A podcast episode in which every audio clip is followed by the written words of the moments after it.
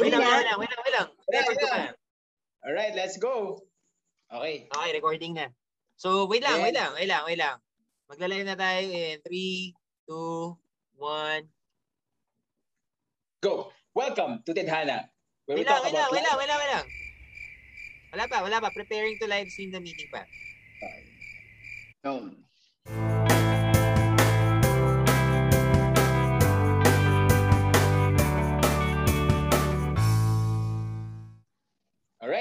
So welcome to Tedhana, where we talk about life, people, and their experience. This is Theo, your host. Joining me are my crew of philosophers. So medyo ano tayo today, uh, powerhouse. Uh, what a way to start our podcast when we talk about our first topic, panliligaw. So, And- ako for me ah, for me natataon din talagang pag-usapan yung topic about manliligaw. Mainly because yung panahon natin before, I know we're on our 30s na. Pero yung panahon before, iba na kasi ang panliligaw ngayon eh. And I don't think na yung methods natin in the past, mag-work pa rin sa mga kabataan. You know? So, Eh ano ba Ah. muna kasi yung panliligaw? How do you define it? What is ligaw? O sige, ako meron ako. Gusto to eh. Sa very old uh, very old explanation. Pero Filipino pa siguro mga ano to, 1700s. Uh, Deep taga deep deep ano pa, deep deep Filipino. Sabi niya dito, ang ang panliligaw ay matandang tradisyon ng Pilipinas kung saan sinusuyo ng lalaki ang isang babaeng nais niyang maging kasintahan or kabiyak. So, you say about that? malalim na na. Medyo malalim Eh, yung pa. ikaw ba naniniwala ka dyan sa binasa mo? Ako personally, for personally, uh, in a way, yes. Kasi yun yung tradisyon na tradisyon na nakalakihan na natin eh. So, okay, sige. Uh, Chay, ano ang tingin mo sa kanya? Ano matingin mo doon? Para sa akin, ang ligaw laging best foot forward yan. So, kailangan araw-araw mo siyang sinusuyo, kinakamusta. oh, May kakampi ako. so, so parang laging, ano, laging, laging best foot forward yan. it's a it's a it's a two-way process dapat. For me, ah, it's a two-way process. Na hindi lang dapat yung lalaki ang nanliligaw, dapat yung babae na in a different way, on her, on her own way, dapat nag-express din siya ng ways niya kung paano niya susuyuin yung partner niya. Ah, Pero ah, mahalaga ba talaga yung tanong na pwede bang manligaw? Yep. Sa akin, sa akin, oo. parang- Maha- ma- mahalaga talaga siya. Kasi it's a signal for me na seryoso ka na talaga. Na you're willing to pursue me. Na, na, na ako talaga yung gusto mo and you're willing to try this with me. So alam ko na pure yung intentions mo. Of be, ah, na yun nga, na ipopursue mo ako, na seryoso ka. Kasi yun, parang like giving flowers, giving cakes, chocolates, anyone can do that. 'di ba? Pero wala na pwedeng wala namang meaning 'yon. Siguro sa lalaki or kung sino mang gumagawa nun sa inyo, parang ano na 'yon, effort na 'yon eh. Mm. Pero ako for someone like me, effort naman talaga 'yon. Pero for me, it's just a plus plus factor. Parang that's- kailangan kita makilala. Parang let me let me in your world. Parang pakita mo sa akin kung sino ka. Si, yeah, yeah, let's let's try to ask each and everyone. Lalo na, di, may may sa lalaki ah, sa, sa aming lalaki. Mm. So let's start with ano, with Chai. Uh, mm ka na ba nung naligaw ka? Based on your experience ah. So i i-explain mo na. Tanong ka na. Ulit, ilang, ilang taon ako nung nanligaw ako?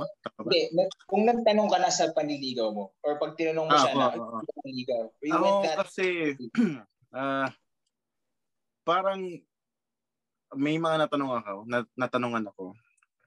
Pero ang ginagawa ko kasi usually, parang ginagawa ko ay pinapakitaan ko ng mga sweet texts o mga bola-bola, sinasamahan ko or dinidate ko. Pero wala talagang formal na pwede ba ako manligaw.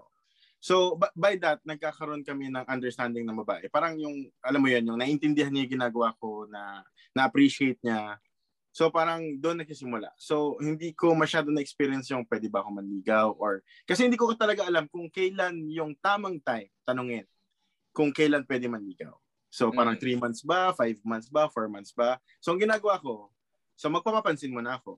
Ah, magpapapansin ako sa messenger or sa tawag or kakamustahin ko, kumain ka na ba? Yung mga, yun yung dati eh. Yun yung age ko eh. Parang, kamusta ka na? Kumain ka na ba? Kain ka na dyan? Ganon. Or tawag-tawag. So, from there, na-establish yung relationship, na-establish yung parang nagkakaintindihan kayong dalawa. So, yun yung experience ko. Madalang na madalang ako magtanong na pwede ba ako manligaw. Parang gano'n. Siguro itatanong ko yung pwede ba ako manligaw pag alam kong sure na ako na makukuha ko to. Na parang, uy, uh, napakitaan ko Sigurista. na mga something-something to. Or alam mo yun, parang may alam niyang meron akong kotse. Mga ganun yung pag alam kong materialistic yung babae or alam mo yun yung y- y- yun talaga. Meron akong kotse. Oo, May yun. shotgun. So, Oli, nagtanong ka na ba nung nanligaw ka? Alam mo yan. Alam mo yan, Paps. Every time. Every Every time. time. Yes.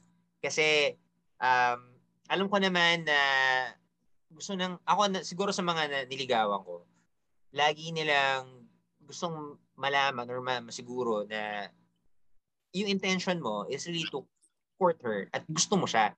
Kasi may times na sasabihin ng babae na, ah, di ko alam, naniligaw pala siya. Kasi I, I think I had uh, a couple of experiences na gano'n na nangyari pa. Yung babae, sasabihin niya dun sa tropa niya na, ay, hindi ko alam eh, gusto ba niya ako? Parang gano'n. And syempre para sa akin, ang understanding, syempre bata pa ako nun, parang nagbibigay ako ng effort. For me, that's an effort. Yung sinabi ni Toyang kanina na, mali ko ba, eh, hindi naman siya nagsabi sa akin ng direct na gusto niya ako or gusto niya maligaw. So, ang para sa akin, pinaka-effective before is to really ask the girl kung okay ba maligaw. Pero ang napansin ko, may mga babae talaga na ayaw nilang tinatanong sila ng ganun. Kasi nga, parang awkward eh. Hindi nila alam kung ano sasagot right off the bat. Mm. It, it, and it might ruin the chance na okay kayo eh, cool kayo. Kaya pa minsan, mapapansin mo yung mga movies, and movies Tama. are actually based from real life experiences, di ba? May mga makikita kang ganun mga chicks pare, pagka tinanong mo, parang nagka-turn off after, parang hindi alam ang sasagot, parang, ah, pa ako ready ngayon eh, mga ganun. Pero may iba kasi, na ako, uh, I want to be honest in this one, yung uh, current partner ko na love na love ko. Bobby, if you're watching this. Yun. De, pero ano, I Iyan, mean, no? we've, I mean, we've been together. Shout out, shout out. mamaya. Uh, shout out, Shout out. shout out pala, shout out for my Bobby. Um, pero uh, sasabihin ko nga doon, we've been together for nine years. And we started off dating and I never asked her to, pwede ba ako maligaw? Ang sinabi ko lang sa kanya is, nagpustahan lang kami. Parang both of us kasi we're not really in that, um, uh, in, in that moment na gusto na namin maghanap ng serious relationship eh. We're both young, mid-20s, and we're looking for someone na, okay, ka-date-date lang, ganyan. We're just, we just wanna have fun. Ang nangyari, nagpustahan lang kami. So nanalo ako sa pustahan, ang ang ang ang gamble lang doon, is sabi ko, pag nanalo siya, babase din niya na ako. Without me even asking ah, na gusto ko maligaw. And then, ang downside, pag natalo ako, yun nga, ba, yun nga, base din niya ako. Pero pag nanalo ako, kami na. And long story short, um, happily together naman din kami until now, nine years na. So, sabi ko nga, siya yung babae na exceptional dun sa mga, kasi yung mga niligawan ko before, normally kailangan dumaan sa normal ligawan process eh. Kaya natuwa ako sa kanya, she's very independent. Even sa dates, sa dates na nandiligawan kami, hindi siya yung tipo na kailangan libre mo ako, ganyan. She would even insist na dapat, di, kaya ko naman bayar. Para sa katrabaho, kaya kong bayaran yung sarili kong meal. So bakit kailangan mo akong ilibre? Libre mo ako pag wala akong pambayad. So, eh, sa akin, sobrang plus points yun. Sabi kaya, kaya nga dumating na ako sa point na, sabi ko wala na akong, mahirap makikita rin ng ganong klase ng babae, ng independent. I, I guess, yung, yung environment na meron ako, bihira ka makakita ng ganong babae. So, yun. Okay, okay. I I, I uh, appreciate yung mga comments natin or yung mga opinions natin regarding panliligaw. Pero pa, pa paano, uh, important ba sa atin ang physical features? Kasi sa akin, ha, important siya. Important siya. Kasi yun yung unang-unang mong makikita.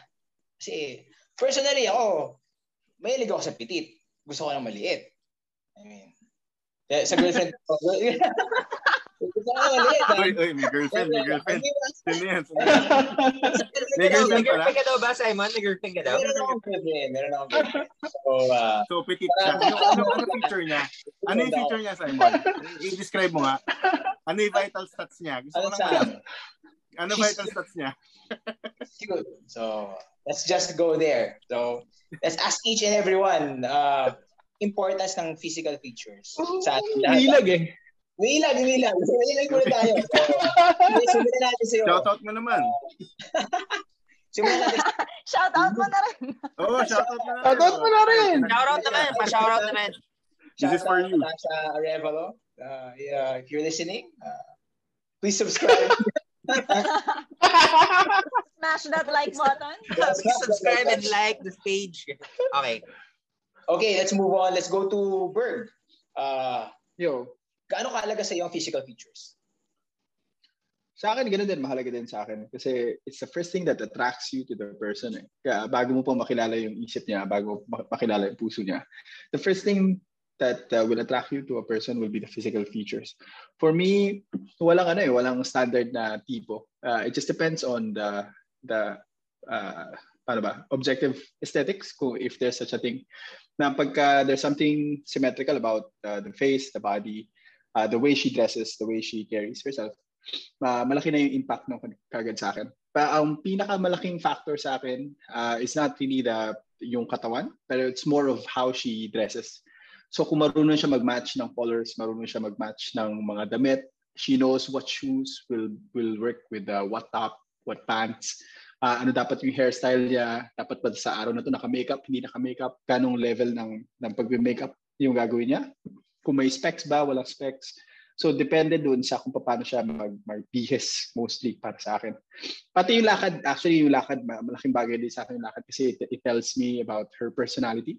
Kung uh, yung self-esteem ba niya ay ay nandun sa tamang sa tamang level na na reasonable din na tipong I know that I can engage with this person uh, on a on a human level na hindi hindi ako natatakot na baka ma-hurt ko yung yung ego niya. Ako na-attract ako dun sa mga babae na parang hindi ka nag exist Parang, alam mo yun, kahit na tangan na nakatopless ka pa or full abs ka pa or ang ganda yung kotse mo, hindi sila titingin talaga sa'yo kasi nakafocus sila dun sa kung anong uh, kung anong pinagkakabalahan nila at that moment, the mga phone nila mm. or nag-work sila or they're talking to somebody else. You won't see them be distracted with that. In Bergs, I, I, I, I've had that experience, Bergs, in the past na talagang, hindi ko alam hmm. eh, pag punta akong bar, yung mga chicks lagan nakatingin sa akin. So, hindi sila yung... sorry, sorry. sorry. Parang nagdidilim ka, Oli. Nagdidilim ka, Oli. alam ko eh, naiintindihan ako yung Bergs. Kaya sabi ko, parang don't look at me because you want me, parang I want you to want me because of yung anong meron ako, yung soul ko, kaya parang, mga ganun bagay. So, I don't know. Shot mo na yan. Shot mo yan. Shot mo yan. Kung tatanungin ako college physical features pang bang-bang, pero eh, hindi eh. Para sa akin kasi physical features nag-fade din yan eh. Kumbaga mm. kahit gano'n siya kaganda, kahit gano'n siya ka-sexy, or ano nag-fade yan eh. Ang mahalaga para sa akin is yung inside na. Yung attitude, yung kung paano kayo magkasama, kung paano kanya tinanggap. Kasi mm-hmm. ako, yung wife ko ngayon currently, tinanggap niya talaga ako kung ano talaga. Shoutout naman. Kasi Shoutout very colorful ng ano ko, ng buhay binata ko. As in, hindi ko na mabanggitin lahat, pero napaka-colorful. No? Ang dami ko pinagdaanan. Para si Oli. Uh, Para si Oli, tumitingin lahat sa bar. Oo, uh, yeah. So, so, I feel you, I feel you. Yan. Bonus yan, bonus. Yeah. Correct. Correct. Pero attitude pa rin ako. Doon pa rin ako sa kung mag talagang mag mag mag magma-match. Magma-match. Yes. Mm. Okay, Oli. Fire away, pare. Fire away. Pare, alam mo naman ako, Brad. Uh, features. ako features talaga ako. Milig talaga ako sa features. Ang gustong gusto ko talaga. Anong features, Oli? Anong features um, pinaka gusto mo? Mm-hmm. Favorite talaga chinita naka-braces. oh, high school, sir. High school. Kinita, naka-braces, petite, yan yung mga shit na ina solid yun. Ang problem lang lagi is kung magma-match ba yung ugali niya dun sa hinahanap mo. At the end mm. of the hmm. day, naman ang sinabi ni Chay eh. Parang she can have everything, almost everything, pero the personality, kung boring mm-hmm. siya or let's just say, mm-hmm. I don't think na she has the right character para mag-match sa personality mo. Doon na magkakatalo eh. Ako masasabi ko talaga, um, yung physical appearance, nasa simula, big factor talaga yun eh. Kasi aminin natin sa hindi, you get attracted hmm. to the opposite sex kasi hmm. may nakita ka sa kanya na gusto mo. Eh nagkataon, ang gusto ko syempre, I mean dati ah, dati, plus factor talaga sa akin yun, lalo na pag chinita, or, or pag naka-braces lang. Actually, pag naka-braces, kasi gusto gusto na Gustong gusto ko talaga yung naka- pag ngumingiti, parang May sabit. andun yung, andun yung mga bituin sa mga ngiti niya. Parang ganun. So, ako dati, sobrang nahuhook ako sa ganun. Lalo na pag may dimples. Yun, malakas yun. Hmm. Malakas talaga. Punta tayo kay punta na tayo dun sa ah, ano tingin nito ay dun sa ganun. Kasi syempre, I think uh, tall and dark, tall, dark and handsome. Yung mga gusto ng mga babae ngayon. Tama ba ako? Or mga iba? Ako, well, I think yeah, that's the stigma din generally feeling ng lahat ganun yung gusto ng mga babae, 'di ba? Gwapo, may abs, ma- ganito, ganyan. Ako personally, katulad ng sabi nabanggit ni Ollie, ang una ko talagang tinitingnan is sapatos. Pero not because of parang, uy, parang branded yung sapatos niya, maganda yung sapatos niya. Kasi sa, sa akin, the shoes tell something about the personality of the person. Parang, may taste ba to? Parang anong anong mga type nito? Parang yun nga, how do you carry yourself? But parang para sa akin, pang, pag nakita ko na parang type ko yung shoes mo or it's something na magugustuhan ko din. Mahilig kasi ako sa shoes eh. Sneakers. So parang tsaka ako titingin sa taas and it it's like a, jump off to my interest na parang kakausapin ko tong taong to. Parang gusto ko malaman doon na magfa-follow na parang sa akin importante yung sense of humor hindi talaga ako ma-physical na tao eh. Hindi ako tumitingin talaga masyado sa physical features. Talagang more on ano ko, appeal, confidence, sense of humor, yan. Mabango, kailangan mabango, malinis. Yan, yan ang mga tinitingnan ko. Not really physical. Hindi siya, katulad ng sabi ni Chai, plus factor na lang yun. Kung, kung gwapo ka, nagkataon na gwapo ka, uh, balidoso ka, makinis ka, good. Parang thank you Lord. Di ba? Parang ganun. Oo. Balidoso, ah. ano pala, Ano ano, gusto ano, pala, balidoso? ano pala pabango ng lalaki ang gusto mo? Bakit? Nakakaluwag-luwag ka ba? Nag-note dun Oli. Nag-note. Nag-note yan. hindi, hindi, hindi. Ko kasi may certain ano yan eh, parang parang may certain reminder sa memory mo na parang pag naamoy mo Mm, yun, mm. naaalala mo agad yung Tama. tao na yun. Tapos parang na, natutuwa ka na parang, Mm. ah, yun yung amoy niya. Parang merong So, yung attachment. Question number two, paano ba manligaw ang mid-millennials? So let's start with you, Toyang. Go. Ano man Leo, mid-millennials. Even, even go back. Back in time. I mean, paano, sorry ah, paano ka linigawan? Ano yung experience mo? Ang ex- Well, yung usual, ang yung panahon naman natin, mga lalaki naman talagang ang binibigay nila, yan, nagsisimula yan sa flowers, di ba? Or actually, hindi. Ite-text ka pala muna na parang, musta? Parang malalaman mo na lang na hingi yung number mo dun sa isang friend, ganyan. Ite-text ka, magpaparamdam, kamusta, yayayain ka sa inuman, tatabihan ka, mga ganon. Tapos, papadalhan ka ng bulaklak, susunduin ka, hahatid ka, noon mga mga ganong datingan eh. Aalagaan ka kung may kailangan ka, itutulungan ka, mga ganon. Ililibre ka, i-date ka, sine, dinner, yan. Ala, ala. Siyempre, inom. Number one yun. Pero yun nga, Number sa one. akin, Number Number one. one. Siyempre Number ako, inuman eh. so, hindi, sa akin, hindi siya nag... It's an effort. It's an effort for me. Parang, it's a signal for me na, okay, gusto ko nitong taong to. Pero, so what? What after that? Parang, you can like me, but maybe I don't know kung seryoso ka sa akin. Kaya sa akin, importante na magtanong naman ligaw. So, I know na parang, ah, sincere siya. Parang gusto niya talaga akong i-pursue meron merong pupuntahan. Hindi lang hindi ko naman kasi kailangan yun na nililibre ako eh na manood tayo ng sine ganyan ganyan. Kaya ko naman yung gawin eh. Toyang, Toyang, do you do you consider it cheating kung halimbawa nagtanong siya sa'yo kung pwede manligaw? Tapos sin- sinabi mo oo pwede. Tapos naniligaw siya sa ng ng ibang tao. Is it nandoon na ba cheating na ba kagad yun or is is it just uh, something uncomfortable or something that uh, you I- look down to? Uh, Look down to on. me, it's not cheating but to me that's a red flag. Oh, Pero okay. ako kasi kapag tinanong naman akong pwedeng manligaw, tatanungin ko agad parang parang are you even before pa tanungin eh parang tatanungin ko na na parang meron ka bang ibang ginagawan din ng ganito na parang are you entertaining then other people para sa simula pa lang alam ko na rin na parang I'm not the only option Parang ano lang Nasubukan yan, mo na? collect, collect, collect, select, select, select. Nasubukan mo na na ako, may, may ano na kasabay yun ka, eh. may kasabay siniligaw. Standard ko na yun eh. Parang tinatanong ko talaga na parang, oh, baka may iba kang pinopormahan din. Parang may, Ah, may ka tinatanong mo yun? Oo, oh, tinatanong ko. You actually ask, okay, okay. I actually may, may ask. sumagot Kaya na ba na marami? Um, wala pa namang sumasagot na meron silang ibang pin, na meron silang ibang pinopormahan. Guy code yan eh, guy code. I think ma ma ma mga I amin think, doon? ano rin yun eh, warning sign din yun sa lalaki na parang, ah, parang nagtanong siya. May Okay, experience na to, yung na pinayagan mo manligaw, tapos biglang nawala. Parang kinuha lang yung yes mo. Na parang, okay, sige, pwede ka manligaw.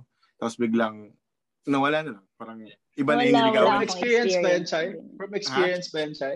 From experience ba yan? Hindi, parang, Gano'n pa karami ginawa mo ng gano'n? parang wala, wala. Diyan, tayo. Ang, ang Diyan tayo. experience ko lang yung tulay. Niligawan ko yung kaibigan niya, tapos siya yung tulay. Uh, nagkatuloyan kami ng tulay, hindi yung mismo nililigawan. ko. Yun! Yun, yun, yun, Yun Lakas! yun yung high school life ko. Oh. Ninja Pero Corny hindi ako ka ng high school. dati, di ba? Oh, ng buti high school. Technique yun dati. Buti ka pa kayo high school. Alam mo yung, nung high school time ko, nung niligaw ako, bibigyan ako ng sulat. Tapos sikat nun, ano eh, A1 tsaka Westlife. Tapos medyo may kamahalan yung ano nun eh, yung CD. So niregulo ko ng CD ng A1. Kaso hindi nagustuhan ng nililigawan ko. So ang naka-appreciate yung tulay. So doon ako Tulay. So to cut short, ayun na. So, chismosa ko yung tulay. Binubuksan niya yung Oo. binibigay Hindi ko mo. alam kung Oo. ng tulay. Sinabi lang na, ay, ayaw niya eh. Ayaw niya, gano'n. Oo, ayun. so yun, Toyang, ikaw, meron ka ng gano'n. Parang nagsabi ka, okay, pwede kang pumorma. Tapos biglang nawala na lang. Parang gano'n. Hindi, wala akong experience sa ganun kasi I guess bago, bago, I mean, by the time na nagtanong sila na pwedeng manligaw, parang may invested, ano na eh, may invested Ah. connection na. So, hindi na, hindi na, parang established na. Hindi na siya, parang, hindi na naghahanap ng iba, wala ng ibang, Mm. wala ng ibang option. Tsaka nililinaw ko kasi, sa akin kasi importante na ako lang. Ayoko nung, I mean, Mm. kung meron kang ibang nililigawan, di sa kanila na lang. I mean, I'm not gonna waste my time to compete with them. Parang wala, wala akong time for that. Ay, eh, ah, natanong ko na si ano no, si Chai. Nabigyan niya na yung yung kanyang style nung ginagawa niya. Oh, Paano yun siya yung high Ganun, di ba? So, Uh, for corny ano, ng high school eh. CD-CD Hindi, lang. Mga gano'n. I mean, that's A1, your A1. style before. And that's your, yun yung ginawa mo dati eh. Mm. So, let's go to the Casanova of our group. So, let's go. Wow! Berg! Yeah. May So, mga bansag na. Yun. ah, 100%. pagdating sa style, pagdating sa style, 100. sa pizzazz, or pagdating sa how she, he approaches women, Burger is the epitome of greatness. So, sa akin, ah, I mean, Sir. let, let me let me rephrase let me rephrase that pare. Burger is the epitome of benga time. Mga ganun. So may, may ano, meron mga ito kasi yung classification ng Actually may classification kasi to yung ang mga lalaki. Merong mga good boy, merong mga Yun. swagger, merong Yun. mga fuckboy, and then merong bergs. Teka, ano yung swagger? Ano yung swagger? Oo nga, ano Swagger. yung swagger? Swagger kasi is yung mga ako for me ah, yung mga guys na may dating, yung may swag, na pag nakita mo kay di ganun kagwapo pero may swag eh, may dating eh. Like yung Ah, shoes. okay, okay. Ah, Di ba makita mo sa party? Hindi naman Okay. ganun kagwapuhan to ah. Bakit parang ang lakas ng tingin sa chicks? Kasi may Okay, personality, kaya na rin sarili. May swag siya. Mm. Okay. Hindi siya boring. Okay, swagger. Ah, so swagger, may fuckboy, tas may burger. He is our Mr. Sanbeda for our Yes. batch. Yes. Di alata, ah! Di alata. So, ah, ano namin yan, ah, sa mga pride namin yan. And uh, aminado naman talaga ako, sobrang malakas Pride pumorma and shame. Oo. Pride and shame. Tanong mo si Mon, ano yung tanong ulit? Siyempre, gusto namin malaman kung paano ka naligaw. Siyempre, go back, back in time. Back in time. Elementary Ah, pa. Sa akin, nung nung unang panahon kasi, nung unang panahon, may yung mga mga bata noon, yung mga girls noon kasi, ah ah, sinasabayan ko yung mga trip nila, sinasabayan ko yung mga hilig nila. Kasi I, I grew up with three sisters eh. Um, one of them sadly passed away dahil uh, sa sa putang ina virus na to. Mamatay na tong Anyway, uh, I grew up with with a lot of girls, including my mom syempre. Tapos uh, pinag-aaralan ko yung kanilang mga mga trip nila ganyan. So, nung nasa elementary pati preschool, I I got close with a lot of women kasi I just enjoy their company. So inaaral ko yung mga gusto nila. So sumasali ako nun sa Chinese garter, sa sa jackstone nila, sa sa pickup sticks, sa mga kanta pinapakinggan nila, sa Maaga ka pa lang nagsimula, Paolo. Maaga ka pa lang nagsimula. so, lahat ng namin, Hindi namin alam yung Bergs, ha? Chinese garter, hindi namin Yun pala, oh, Chinese yun pala ang starter. Okay. okay. Oo, pati pati mga pag, pagpipiko nila ganyan. Kasi ibang ibang guys naglalaro sila ng speedy, ng uh, mataya-taya, touching ball ganyan. Tapos, Mataya-taya. agawang base. Mm. Abulan tayo o kung ano man tawag nila. Natawa ako sa touching ball eh. oh, yun yung tawag namin eh. Yun yung tawag namin eh, touching ball eh. O Parang touch ball no, para sa Medyo no-no talaga yung touching ball. hindi, hindi ka na touching ball, man.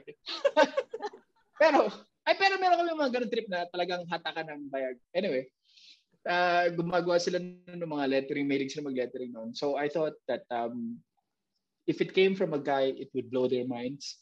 So I studied how to do calligraphy at home based dun sa mga ginagawa nilang styles. Tapos babaguhin ko. Umabot ako dun sa point na marunong na ako kahit Old English na, na font, kaya ko nang gawin. So I would write uh, love letters, I would write poetry. Tapos i gagawin ko pati yung papel, yung yung parang sa Harry Potter. Pag-fold ng papel? hindi, hindi. Hindi origami naman. Yung i-cure ko yung paper. Uh, hindi ko alam kung ah, gagawin mong old parchment.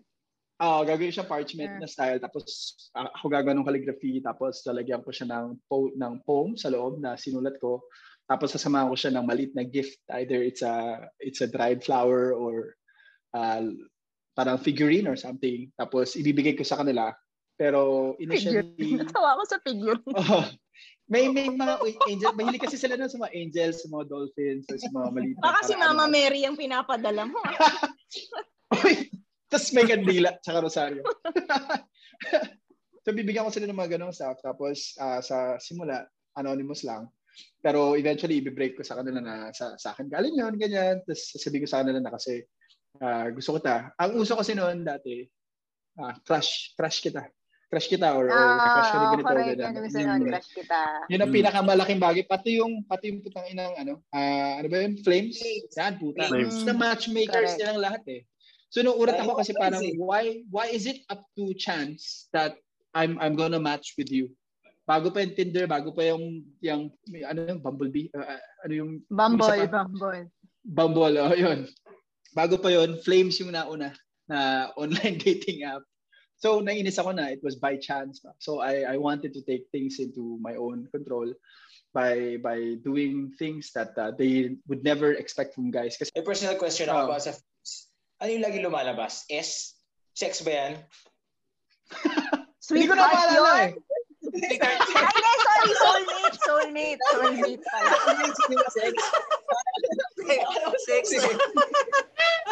Sex ang Brad, iba, iba yata yung childhood mo, pare. Parang iba yung childhood mo. Delikado yan.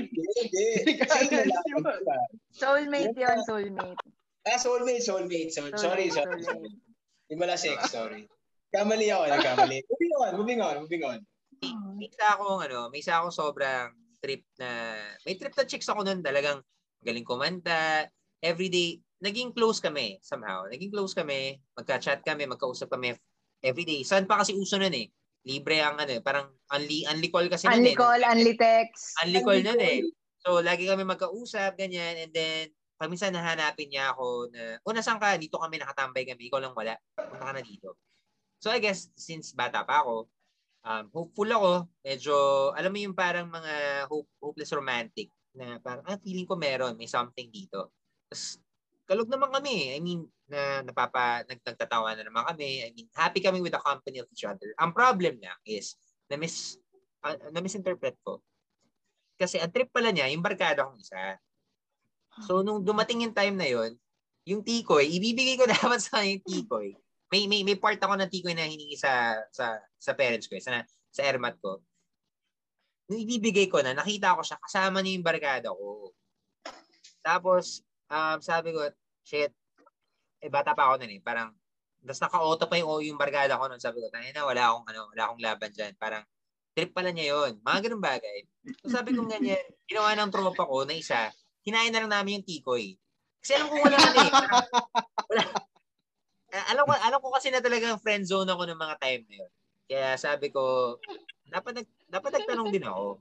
Nagtanong din ako. Kaso nga lang, feeling ko kasi pag nagtanong ako, yun na yun eh, tapos na.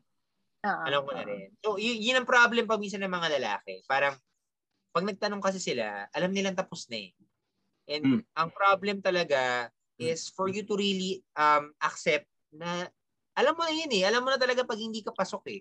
Pag hindi ka pasok, alam mo nang una pa lang eh. Bago mo patanungin, medyo alam mo na na parang ah, may mga may mga hirit ako na hindi pasok sa kanya. So, doon pa Pero lang yung- si ate girl, ba, I mean, ba't ko umabot sa point na bibigyan mo siya ng tikoy? Dahil ba binibigyan ka rin niya ng signs na baka gusto ka rin niya? May ah, nafe-feel kang ganon? aminin natin, noong mga panahon dati, pag binigyan ka, pag binigyan ka ng smiley sa text, kilig ka na doon.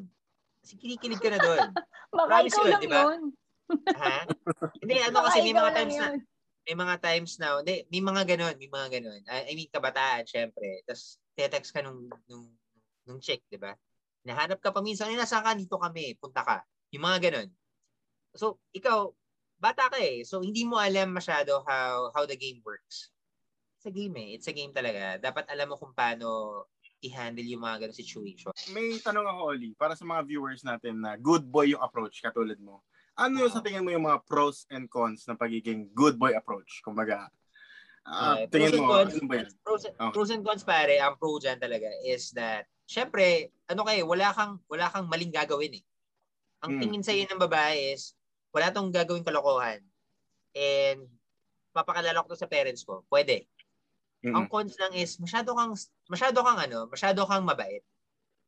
Parang At sa saka it's akin. too good to be true. Kung Oo, gano'n. parang may ganun ba talaga Parang lalaki? walang, oo, may ganun bang tao? Ah, parang ah, ganun yung dating Mabait sa ka masyado, lalaki, sa parang- Ayun, coming from Toyang, o, di ba? O, di ba? O, di ganun ba? Parang ganun. Okay. So, pa, paano mo naman mala- makikita yung authenticity ng pagiging good boy? So, pwede kasing fake lang yan eh. Pwedeng, di ba? Kaya Hmm. natin magpaka-fake ah, kahit isang taon, kaya natin magpaka-good boy. eh. So, paano mo malalaman yung authenticity ng tao, ng karakter ng tao? Ang alam mo, feeling ko, Paps, ang pagiging good boy kasi, it's best foot forward lang yan. Pero pag nasa relationship na kayo, eh paano kung siya pala yung tipo ng tao na masyadong possessive? Number one. Mm, Isa mm, masyadong mm, clingy. yan. Mm. Parang hindi ka na nagkakaroon ng independence. So, depende talaga, pare. Um, ako ah, feeling ko kung ako yung nasa side ng babae, um, I would really take into consideration muna yung, yung, alam ko na pagkwentuhan natin to one time to, yung, yung gusto mo muna ipakita yung pinaka um, attitude mo. Kasi yung sa current partner ngayon kay, kay Vera, sa um, tinagal-tagal namin, nung una kami nagkakilala, pinakita niya talaga lahat ng attitude niya. Iniis ko kasi sabi ko gusto ko talaga yung chick. Tsaka na-challenge talaga ako. So yung pagiging good boy ko, parang sabi ko hindi hindi siya dapat yun eh. Parang dapat ang, gina, ang, ang ginawa ko at that time is minanage ko yung problems. Tapos, pinakita ko rin na syempre, pag na, na inis din ako, nainis din talaga ako. Kasi yun naman ang totoong relationship eh. Hindi naman yan uh, butterflies and flowers, parang ganun eh. It's, it's more of, parang, itetest nyo talaga yung sarili Very niyo. good agree with me. Ah. Very good agree with me. And I think Hmm. everyone else here na yung quality ng pagiging alpha male. So, we're talking Hmm. about the ano eh, the uh, swagger or ano, but the importance is the alpha male kasi syempre pag may naligaw sa'yo and he's the alpha male the relationship, whatever you see in him, yun yung quality na magugustuhan mo. Would you agree with that, Berg? I think I think um, the attraction to alpha males uh, depends on the person din eh. Merong meron yung mga tipong girls na gusto nila sa experience ko lang ha. Hindi naman I'm not speaking in general. May may certain attraction doon sa quality na they charge or will make decisions by themselves without having to ask. Uh, meron din nung parang kagandahan ng uh, hindi na kailangan kabahan. May sense of security kasi nga uh, medyo, hindi naman tigas ha, pero uh, takes the lead. So there's there's that certain comfort that women feel so they they're attracted to that. But it doesn't work for everyone din naman. Kasi meron yung mga babae na malakas din yung personality nila masyado. So merong clash uh, between those two people. Nagkataon lang sa sa ibang mga relationships na kahit pareho silang strong ang personality, nag-work sila kasi may may um, kumbaga parang nag-giveaway sila sa isa't isa kung saan yung strengths ng isa at saka saan yung weaknesses ng isa tapos mag-complement complement sa, sa isa't isa. Pero ako, uh, I try not to be an alpha male, pero hindi siya, it's not something really that people can control. Eh. It just, it just happens. It shows. Unless yeah. a bigger, unless a bigger alpha comes into the group, edi, you become straight away a beta. Napainom mo ako sa, inom mo ako sa sinabi mo, Bergs, kasi hindi ko alam kung totoo o hindi. Na, hindi po sabi alpha male. Hindi, hindi ko alam kung yun. No, it's, it's not it's not that I want to be an alpha male. It's just that in in certain situations I prefer to take uh, the lead or to take control because I I am expecting a certain outcome and I know that it's only through uh, my lead that uh, we can achieve that based doon sa pagkakilala ko dun sa mga tao. Ako may question yeah. ako. Feeling ko especially for Toya. Uh, speaking of alpha males, uh, in a group of group of guys, kuwari na-invite kasi sa party, i-invite ka, kung in-invite kita. Um, ito tayong lima, nag-inuman tayo, and then napansin mo na, kuwari, um, uh, trip kita, tapos natripan ka rin ng ibang barkada ko, naniniwala ka ba na dapat ako is maganda yung bakod ko sa'yo? And dapat mas mapakita ko sa'yo na in a sense, alpha male din ako para ma-prove ko na hindi ako I, I guess parang hindi ka maagaw ng ibang tropa ko. Naniniwala ka ba sa ganun? Pero, wait, sorry. We came together, parang nililigawan uh, mo na ako? Kuwari, uh, trip kita, trip kita. Tapos sinama kita sa isang party. Ah, okay. Uh, tapos, hindi naman tayo, hindi naman tayo. Pero, trip kita. Tapos sabi ko, shit, trip ko tong chick na to, sama ko sa party. Kaso nga lang, ang problem, trip ka rin kung wari ni Simon or ni Chai. Trip ka ni Chai. Kasi si Chai, sobrang lakas ng dating. Um, I guess, uh, humor-wise, lamang siya sa akin. Tapos medyo ang lakas ng dating niya. Tapos yung tipong ikaw mismo parang natripan mo siya na okay to ah, napaka alam mo yung alam mo yung jive kayo. Alam may mga ganung mm. moments eh, yung tipong tangina na sobrang swak ng ng ng lalaking to sa akin eh, parang ganoon. So naniniwala ka ba da, na dapat um, binabakuran ka ng naniniwala ka ba sa bakod in the first place? Naniniwala ako sa bakod kasi most lang experience ko, binabakuran talaga ako. So, na, na, na naniniwala, wow. naniniwala ako doon. I mean, pero ano kayo lahat ah. Parang nag-react kayo lahat.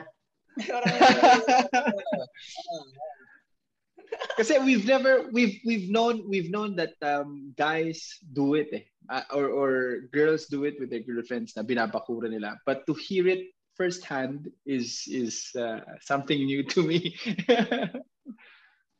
yeah, um so para sa akin, I think normal 'yun, especially if I mean, alam ko na na-trip mo ako, I would understand, nababakuran mo ako. And I think I would appreciate, basta hindi too much, na pinapakita mo na you can, na kaya mong makipagsabayan. Parang um, you're trying to make me remember na parang, oh, dito ako. Parang, wag mong kalimutan na parang, I'm here. Parang, okay yon It's also a red flag para sa'yo na kung nakikita mo na rin na parang, ah, parang trip niya yun ah. So parang, normally, tinatanong sa akin yan, parang, uh, trip mo ba yon Parang anong, uh, anong meron doon? O parang tatanungin ako, ano yun? Ganun Kaya ka ba naka-red na before? Kasi may nakabakod na? Ano, ano? Sorry. Anong tanong ni Oli? Ano, ano, yung sa akin, the before, nangyari na sa'yo dati yun? Yung tinanong ka nung, ano meron sa inyo nung tropa ko, ganun? Hindi naman sa anong meron sa inyo, parang ano yun? Parang, parang tinanong, parang ano yun? Parang ano yung nangyaring ganun? Parang, what's that? Parang anong meron doon? Parang, syempre, ako, at that time, parang wala, wala naman talaga yun eh. Parang it just so happens na parang nagkasundo lang talaga kayo, parang nagkatawanan kayo. Mer- merong jokes na pareho kayo talagang nag-jive. So parang ako parang wala, parang wala, inuman lang, kwentuhan, gano'n. Parang siguro naramdaman lang nung kasama ko na parang parang tawang-tawa ka sa kanya eh. Parang parang gano'n, parang it's siguro na na na alarm or something like that. Pero at the same time, you have to remember, hindi naman tayo or hindi naman kayo, di ba? Oh. So may possibility pa rin talaga. Kasi ano yan eh, um, Hirap ako, based from what I've experienced sa mga tropa ko, lagi naming rule yun. Um, rule namin yun nung kabataan na, na wag mong dadalhin pag hindi mataas ang bakod mo. Kasi laging may mga patay. totoo yun, totoo yun. Totoo yun. Kasi, Eh, hindi naman Ako- nakakakit ang pating sa pader. Ah, hindi, uh, So, sakto, ko no? ng mga pating na yun, pare. Kasi kung hindi mataas ang bakod mo, kaya abutin ng mga pating. Kasi marami talagang pating sa paligid. So, ah ako, nung Tangina. sinabi mo yan, thankful ako kasi it just goes to show na ako siguro message ko lang din sa mga nakikinig na sabi natin yung mga yung mga hindi ganong kalalakas ang ah, how would you say it? Yung game, pare. De, totoo yan. You really have to bring your A game every time na kasama mo ang trip mo. Yung pagiging alpha, it really shows, lalo na pagkasama mo ang set of friends mo. Pag nuisance ka or pag hindi ka ganong kalupit, kasama yung chick mo, sa group of friends mo, rest assured, by the end of the night, kaya yung kunin ng kahit sino sa tropa mo. And sabi ko nga, yung totoong tropa, hindi gagawin yon. Pero pag hindi mo sinabi sa tropa na, pare, chicks ko, dadaling ko yung chicks ko ah, walang, ano, walang mga ahas. Pero hindi mo kasi masasabi talaga at the end of the day. So what you mean by bakod is like parang pag hindi pa din talaga ganun ka-invested or secured yung connection nyo. Kasi doon doon talaga magiging faulty yung line eh na parang wala pa naman eh, parang wala, Wala pa naman, oo. talaga. Oo. Oh, kasalanan mo rin I yun mean, kasi, oo, tama yun. kasalanan mo rin yun kasi nga, bakit, ibig sabihin nun, you're, you're, you're expecting too much dun sa relationship mo. Even though wala pa. So, Mm. yun lang. Tsaka for girls, I think there's always a good sign na parang to see a certain amount of possessiveness.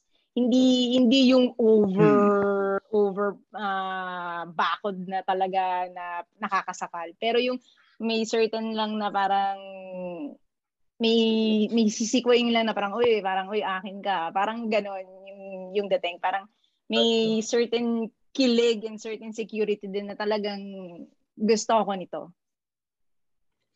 May question pala ako. Um, may question na ako, bro.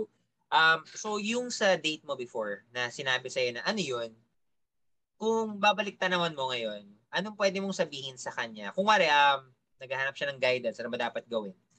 Ano yung pwede niyang gawin maybe to parang, I I guess, ma masalba yung situation na yun? I think wala naman siyang kailangan gawin at that moment kasi nagkataon lang talaga na nag nagkasundo kami. So ang, ang worry niya talaga nung time na yon is baka magustuhan ko yung yung taong yon. Na na nakikita niya, though ako hindi ko naman naramdaman, sinasabi niya, hindi trip ka nun. Parang sinasabi na niya sa akin na parang wag wag, wag mo nang sabihin na hindi ka niya trip kasi parang ako na nagsasabi sa na trip ka niya.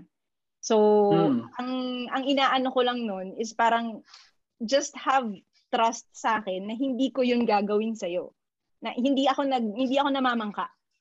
Ah, personality ko na 'yun ah. I cannot speak for everyone, for all the girls. So, mabait ka na ako doon, ka na doon sa part na yun. in my personality, hindi ako namamangka. So, hindi ko 'yun gagawin sa kanya. If dumating man yung time na, let's say, nangahas nga yun, tinetext ako, ganyan, at magustuhan ko siya, before I make any move dun sa taong yun, I would have the decency to tell yung nauna na parang na, wala, parang hindi na. Parang may, may nagugustuhan ko na din talaga siya eh. Parang I, I can't continue this anymore. Ano ibig sabihin ng namamangka? Namamangka sa dalawang ilog. Sagwan lang ng sagwan. Ah, okay, okay, Namin alam okay, yun. okay, okay. Hindi namin alam yun. Okay, okay. May, may tanong ako sa Kasi, we've, we've never had Parang that, magaganda ano. yung mga braso nyo eh. Oo, Hindi lang. wala, wala, wala, wala talaga. Um, eh, di, di, di, medyo bago sa amin yung mga ganung terms. So, alam natin, mga party, di ba? Sabi natin, linigawan natin. One night stands. Your thoughts. Let's start with you, Berg. What's your opinion? Have you done it? Mm, Wait, one night No, stand not. habang nanliligaw? Oo, habang nang, I mean, yeah, yeah, yeah. Oo, hindi pa. Hindi pa. Hindi sinasadya. Kasi ganun. Kasi isa lang yung rule ko noon eh. Dala na Ah, alak, ganun. Dala ng kabataan. Ang Oo. isa Pag may alak, may balak, ganun. pagka Bergs, Bergs, pagka ah, Bergs, tingin ka sa camera, Bergs, tingin ka sa camera. Gusto ko makita yung face mo na sinasabi mo yan. eh. Okay, okay. hindi ko pa nararanasan yan. Ah, okay, okay. Wow! Yung Wow! Nakapuno na ba? Ang linis natin ah. Hindi, hindi, hindi pa, hindi pa talaga, hindi pa talaga.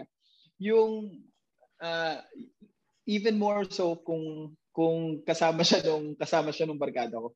Kasi sa akin, ang rule ko noon, walang galawan talaga ng ng ex eh. Kung kung naging kayo, minahal mo yan, hindi ko yan gagawin. All the more kung kayo ngayon or kung may may something between you, be- between the two of you, hindi hindi ko kakayaning ano, ah sumingit doon. Although, ang, ang lupit na fantasy noon, ang lupit na parang ego boost noon or kung, kung ano man gusto may tawag doon. Pero it's it's not something that I think uh, I will ever get close to or will even think of trying kasi it's it's too too big of an issue. Pag Hindi ko ganun. kinakabahan ka ngayon eh. I mean, Ha? hindi ko alam ba't kinakabahan ka sa question na yun. hindi, hindi naman. Hindi naman ako kabado. Pero to straighten it, so habang may pinopormahan ka na lang or kahit hindi mo nililigawan, let's say may pinopormahan ka, habang pinopormahan mo yon wala kang naging on the side. Wala kang wina one night Meron, stand, meron. wala. Meron, meron akong pinopormahang iba pero wala akong win one night stand. Meron akong pinopormahang iba pero hindi hindi kami hindi, Hindi mahilig dun sa one night stand. Hindi mo tinitira. Ah. Hindi, hindi. Pero, hindi. pero one night stand yata, hindi naman pinaplano yun eh. Basta biglang, Biglaan. Nangyayari na lang.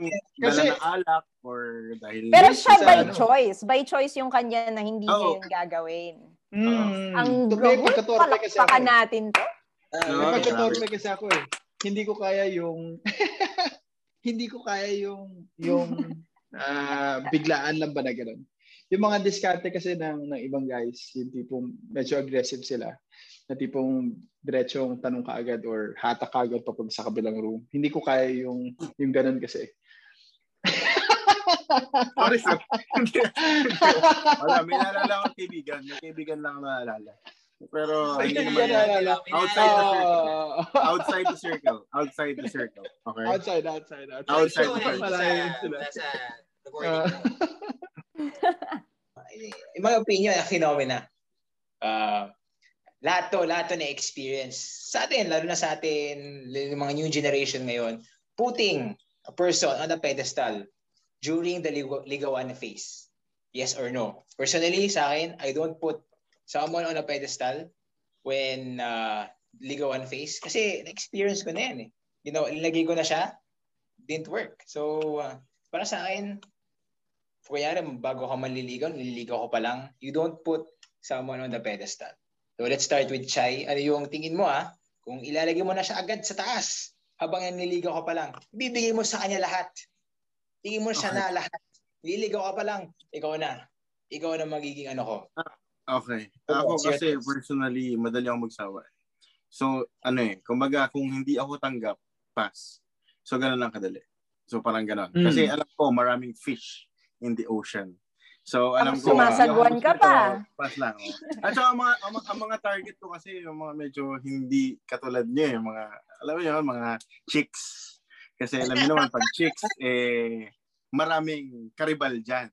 So, Yeah. pagka yung medyo exotic at medyo, ano, doon tayo kasi sure, mga 90% okay yon So, Exotic. so, so yun, ganun lang. Hindi. hindi. Yan. Mamukhang sea urchin, ganun. Ha? Oli.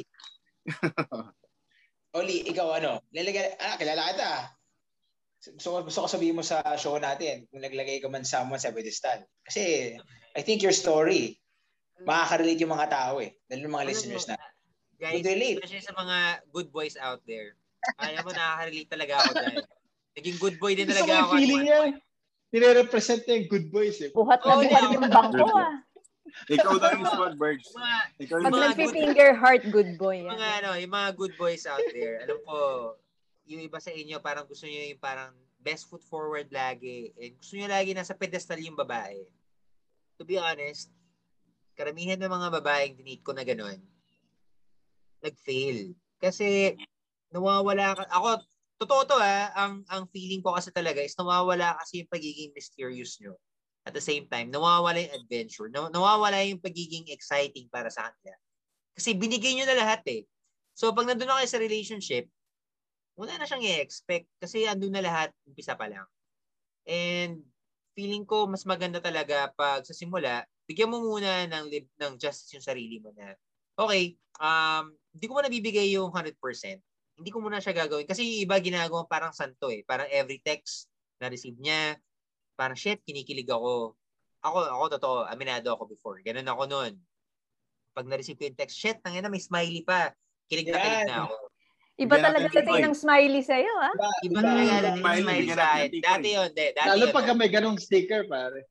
Oo, oh, dati wala pang ganun eh. Dati, dati yung smiley face lang talaga parang shit, ang ina, ibig sabihin parang feeling ko ang gusto ko na mag-inom kagad pag may smiley face ka. Pa- paano so, pa kaya pag may kiss yun, pare? Ano pa kaya pag may kiss? Pag may kiss talaga yun, kaya may heart, syempre, gets mo na yan. Parang shit, na trip ako nito. Pag may kiss yan, pare, on the way. Tang, on the way. On the way, man.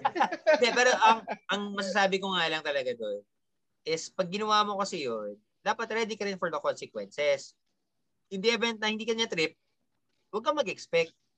Kasi hindi naman siya nag expect ng anything from you eh, but ginagawa mo yun. So, sa mga good boys out there, try nyo lang maging casual with the people that you like. Kung chicks yan, try mo lang magpakilala kung sino ka talaga. Kasi sometimes pag gusto mo maging sobrang good boy, feeling ko masyado ka na nagpapakute. And sabi nga ni Toya, masyado hmm. nagpapasikat. Too good to be true na tipong hindi na yan ikaw eh. Parang ang lumalabas is masyado ka nang pa-impress. And corny. Ako, yun na lang yung term ko. Corny ka masyado. Wala kang dating. Hindi ka tulad pag casual ka lang. And it's a, rea- it's a reality. Marami kasi talaga nangyayari ng ganyan. Uh, oo, oo. At saka ako, aminado ako doon. Aminado ako doon. Siguro sa dalawang nabasted ako, masyado akong naging ano, conscious sa actions ko.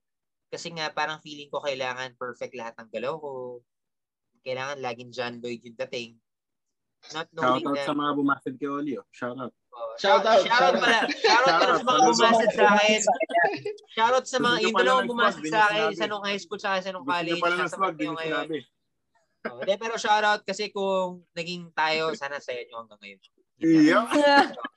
Uh, ano yun sa Simon, Simon, bago oh. bago mo ituloy yung uh, quest, i-move yung question sa sa ibang tao, may meron tayong isang viewer na nagtatanong, ang mga girls din ba daw pwede mambakod? Oo mm. naman. Bakit hindi? I mean, it's I think it's Toyang to answer that question. Si Toyang ang magaling diyan eh. Kasi sa akin, pag binakuran ako, dapat magkarelasyon na tayo. Kasi pag binakuran ako na ano na, kasi matik na yun eh. Ano, Pare. Kasi ano yun eh, di ba? Oh, sige, ano, eh. Pinakuran ako lang sabihin na natin, sorry ah, I mean, hindi ko trip Oh, I mean, good, bye-bye. Ganun ako eh. Ganun, okay. ganun yung... Pakita mo yung abs muna. Pakita mo na abs. Grabe. Grabe yung babay ka agad. okay. Okay, let's move on to to Berg. Okay ka? Toyang. Hindi, wait lang. Si Toyang pa. Hindi mo dito si Toyang. Si Toyang. Oo, si Toyang. Si Toyang.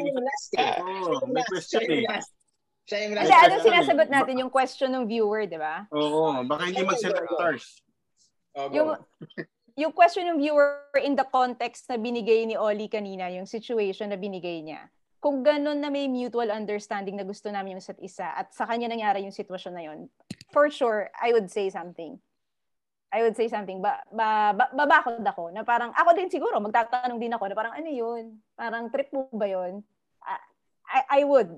I would be, it's not being aggressive. It's just confirming na parang, ano ba, may iba ka bang trip? Parang gusto mo bang mag-explore? Or if you're having second thoughts, ganun? Or pwede rin kasing, depende pwede rin kasing babakod ka later eh. Parang hayaan mo muna, obserbahan mo, ma- later ka na bumakod. Depende, depende sa style. Kung anong gusto mong, anong gusto mong message na iparating. Pero kung one thing, Yung, yung Ah. binabakuran mo may kinakausap, mag-move ka na ba agad doon? Or i-approach mo na ba agad na ba't mo kinakausap? Or anong pinag-uusapan nyo? ay, Or hindi. hindi? Hindi. Hayaan mo lang siya Oo, hahayaan ko lang. Then later on ako mag, kakausapin. magtatanong. Oo. Ah. Yeah, walang ma- I think walang masama sa babae na maging na, na bumakod din. As long as I think nasa, sweet nga eh. nasa lugar. Oo nga. So, para sa akin, na sweet yung ganun eh. Kasi Mm. Mm. parang you're, you're, uh, parang you, pinupush mo talaga yung gusto mo talaga. Yun yung Correct. gusto mo eh. Mm. I mean, di ba? Gusto mo ipaglaban yung trip mo. Okay, bakit hindi? Gusto ko makita, gusto ko makita one day na tipong magkaroon lang ng girl fight. Na tipong parang, eh, teka lang, asawa ko to, nang ano kay. Tapos yung, alam mo yun, magsuntukan lang ba? Or, hindi naman. Hindi naman sa, Parang ano yan ah, wag mo akong hindi sa materi sinusuporta ko ang violence eh. Pero it, it's more of, uh, kasi mostly guys are the ones that fight for girls, eh, di ba, in, in public. So it'd be a good sight to see na yung mga girls din ba, makipaglaban din sila para sa sa atin ba. Pero not in an unreasonable way. But ang ang ayaw ko lang na minsan ginagawa ng ng girls ay yung ah, nasa lakad ka tapos tara uwi na tayo. Alam mo yun, hindi pa kakarating ka Ah, lang, ah, tapos ah, uwi na ah. tayo. Ah. just Correct, because correct, parang, correct. teka lang, kakarating lang natin. Pwede ba tayong tumama? Hindi, tsaka tip din sa girls, parang hindi mo naman din alam eh kung anong nangyari. Unless very plain in your eyesight na talagang nanlalandi na. Parang Mm, that's a different case. Pero kung nagtatawanan lang, nag-uusap, wala namang kahit ano, I think that's that can be a normal conversation. Ano kung ex yung kausap? Ay, Oh. Paano Good kung ay, iba yun. Kunwari, Anong pinag-uusapan? Eh, Ano wala lang, Hindi mo alam, syempre, nagtatawanan lang. Parang, hi, sexy mo ngayon. Hindi mo alam, syempre. Sexy boy. Hindi mo alam, Sexy sasabihin wala. Nagkamustahan lang, nagkamustahan lang kami.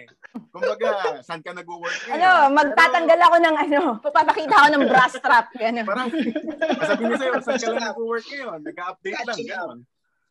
Oo, catching up. Ayun. Kaya ako sa right word. Ako, hindi kasi ako selosa eh. So, kung ex yung kinakausap and I think it's still a normal conversation, I wouldn't mind. Ah, yep. Kahit mag, medyo maganda ngiti. Medyo maganda yung ngitian eh. Parang Mas lumalabas maganda yung dimple ngiti kahit walang dimple. Mas Kahit maganda walang yung dimple, Oh! eh. Parang. Fe- Feeling, feeling ko pag gaganyan, ano, feeling ko pag gaganyan, Brad, yung may pakiramdam ka na talaga, pag ah, mararamdaman mo yan eh. Medyo mag-step ah, mag mag-step in ka na talaga. mag-step yung girl. Oo. Lalo na mga babae. Hindi, tsaka ako as a girl, hindi ko alam kung sinasadya mo yon. Parang sinasadya ba Yun. niya na kausapin niya yung ex niya para pagselosin ako or para pag-isipin ako? Kasi kung yun sinasadya mo yon, babalikan yun. kita. Yun nga eh. Yun nga. Mm. Mm, yun nga. Paano mo babalikan? Kakausapin So, mo yun- yung ex mo. Imbitahan mo Ah, dun sa- tatawagan sa- ko, hello? Hello? Ang sexy mo Hello, ngayon. ex? Ganda ng ngiti mo ah. Kahit di ko nakikita yung dimples mo. Eh, biglang yung boyfriend mo, biglang naglabas din ng bra strap. Opo. Revelation. So, hindi pa, na, hindi pa nasasagot ni Berg yun eh. Siyempre, I think si Berg meron Ano yun? siya ibang opinion regarding do sa paglalagay ng ah, babae sa pedestal during the ligaw, Mm. ligawan phase. I, I want to hear your ano, your opinion regarding that, Berg. I think you have a different Hmm. I, I, it's, sa akin kasi, it's important to me to put them on a pedestal because it shows what you're capable of. To me, the ligawan stage is different from the, the commitment stage na eh. So anything that I come out with during the ligawan stage will always be different from what I can uh, show during the relationship itself kung ma masagot man ako kung sakali. Doon sa ligawan kasi hindi kayo pwedeng mag ah, hindi kayo pwedeng mag-engage sa sa kahit anong ah, highly physical activities. So hindi mo pa pwedeng ilabas doon yung A game mo. So ang pa pwede mo lang ilabas na A game mo at ah, 100% mo ay doon sa pagpapakita na this is how I can be. This is a preview of how I am. So kung isipin mo yung trailer, isipin mo yung trailer ng Spider-Man, pinakita trailer doon parang nag-shoot lang siya ng web. Alam mo yun? Diba? Tangin na parang hindi mo hindi mo papanoorin yun. Nag-shoot lang siya ng web. Nag, nag, nag, nagsiswing lang siya from building. Pero dahil nakita ninyo, ewan ko, spoiler, spoiler alert sa mga hindi pa nakita ng trailer ng bagong Spider-Man movie. May chance na nandun si si Tobey Maguire tsaka si Andrew Garfield. May may news nga na pati si si ah, Venom baka nga daw nandun eh. So it, it, it show hindi mo binibigay yung uh, buong movie pa, pero you're showing a preview, 100% preview of uh, what's to come. So, sa akin kasi, I start with the mindset kagad na posibleng mabasted ako nito. 50-50 yung chance ko kagad eh. So, kahit na sa akin, I, I still want to fight 100%, kahit manalo ako, matalo ako, I still want to be able to say at the end of the day, I gave it my all. Wala akong walang kinalaman yung pag-try ko dun sa pagkatalo ko. It could have been just because hindi niya ako gusto, hindi kami tugma, or meron siyang mas nagusto ang iba. What's important to me is, at least, alam ko, sinagad ko. Pero ang tanong ko sa'yo, so kung simula pa lang is nilalagay mo na siya sa pedestal, can you maintain it? Yes. Kasi sa akin, it's it's like a it's like a challenge sa akin eh. Parang parang tinidefine niya yung pagkalalaki ko for me. Kasi medyo ano kasi ako eh. Uh, hindi naman hindi he, I wouldn't consider it as sexist pero I I I put I, I take pride in in being uh, in being masculine. So para sa akin parang isa sa mga pag-define yun ng character ng isang lalaki that you can you can give 100% and then some more pagka naka, nakapasa ka na. Once you succeed uh, going through the first level, kaya mo palalong itaas pa. Which I think is the, the point of most uh, uh, courtships. Dapat ma, ma, mataasan mo pa yon. It sets the bar high for me. Kasi pag put up engagement, sa, sa ligaw parang basic lang yan eh. Pero engagement, once when you try to decide on how you're gonna ask the question, actually mas mataas na yan by ilang ilang levels na kaagad. Especially when you get married na, dapat lalo pa itaas yun. Kasi dapat uh, mas maganda mas maganda yung trabaho mo, mas maganda yung mindset mo, mas maganda yung pagtrato mo sa kanya. So, I think it depends din din sa lalaki kung kaya nilang i-maintain, kung willing silang i-maintain, and if they have the capability to maintain it. For me personally, I can say, kaya ko pang itaas. Kahit ngayon yung marriage, yung marriage namin, kaya ko pang itaas lalo. Kasi hindi, masasabi ko na yung full potential, hindi pa nare-reach eh. Hindi pa namin nare-reach at all. And I know that I can increase it. But I know for now, nabibigay ko yung 100% ko. But to her, maybe it's not it's not yet 100%. So I guess it's something to look forward to. Kung may bibigyan niya ako ng feedback na, oh, kulang pa tong ganito. O tara, game. Laksan ko pa. How about you, Toyang? Agree ka ba sa sinasabi niya? Kasi, oh, pare-pareho naman tayo ng opinion regarding ano ang ano mo? Yeah, Ako? Okay ba sa'yo nilagay ka sa pedestal? Kasi, I mean, a lot of women, pag nilagay sila, parang ano yan eh, uh, sweet yun sa kanila eh. So, ano yung tingin mo? Ako, to be honest, hindi ko kailangan na mailagay sa pedestal. Ang kailangan ko lang is for you to give, to show me respect, to give and show me respect and time. Parang hindi ko naman kailangan, yun nga, katulad ng sinabi ko kanina, hindi ko kailangan ng mapaulan na ng mga regalo o, o ganito. Gusto ko, ang gusto ko maki, makilala is yung kung ano ka talaga. If you have this kind of sense of humor, kung makaka-jive kita, may sense ka bang kausap. You don't need to put me up there. Kasi may kanya-kanya naman tayong buhay eh. I would, I think I would like you for your individuality kung, kung ano yung kaya mong gawin kasabay nung ginagawa mo sa akin. If you can balance that both, I would be very impressed by that alone. So, I I don't need to be hindi ko hindi ako naglalagay ng tao sa pedestal and hindi ko rin kailangan na ilagay sa pedestal. Kaya nga tinanong ko si Paolo parang he, kasi for me parang disadvantage sa lalaki yun eh kapag sa simula pa lang nilagay mo na agad sa pedestal mm. kasi you have to maintain mm. it. You have to mm. keep it up na yun nga na kapag mm. nag-reach na kayo ng ibang level, kailangan mas mataas mm. pa dun sa una mong naibigay. Mm. Pero the question is hang, hanggang saan pa yung kaya mong ibigay? I mean, you would never know mm. how much invested you are in the person, di ba? Yeah. And in the mm. first place, mm. para sa inyong mga lalaki, to put someone on a pedestal, that girl must be pretty worth it. Yes. Diba? Oh, Kasi hindi tama. ka naman basta-basta maglalagay ng tao sa pedestal eh. Pipiliin mo kung sino tama. ilalagay mo dyan eh. So, tama, tama. Kaya kaya masasabi natin na tipong hindi ako naglalaro talaga pag ako eh. Hindi ba talaga puti ang suot niya? pero pero sa akin talaga, alam mo, ang pinaka-best na ilagay sa pedestal, yung sarili mo. Kasi at the end of the day, sarili mo lang aasahan mo talaga.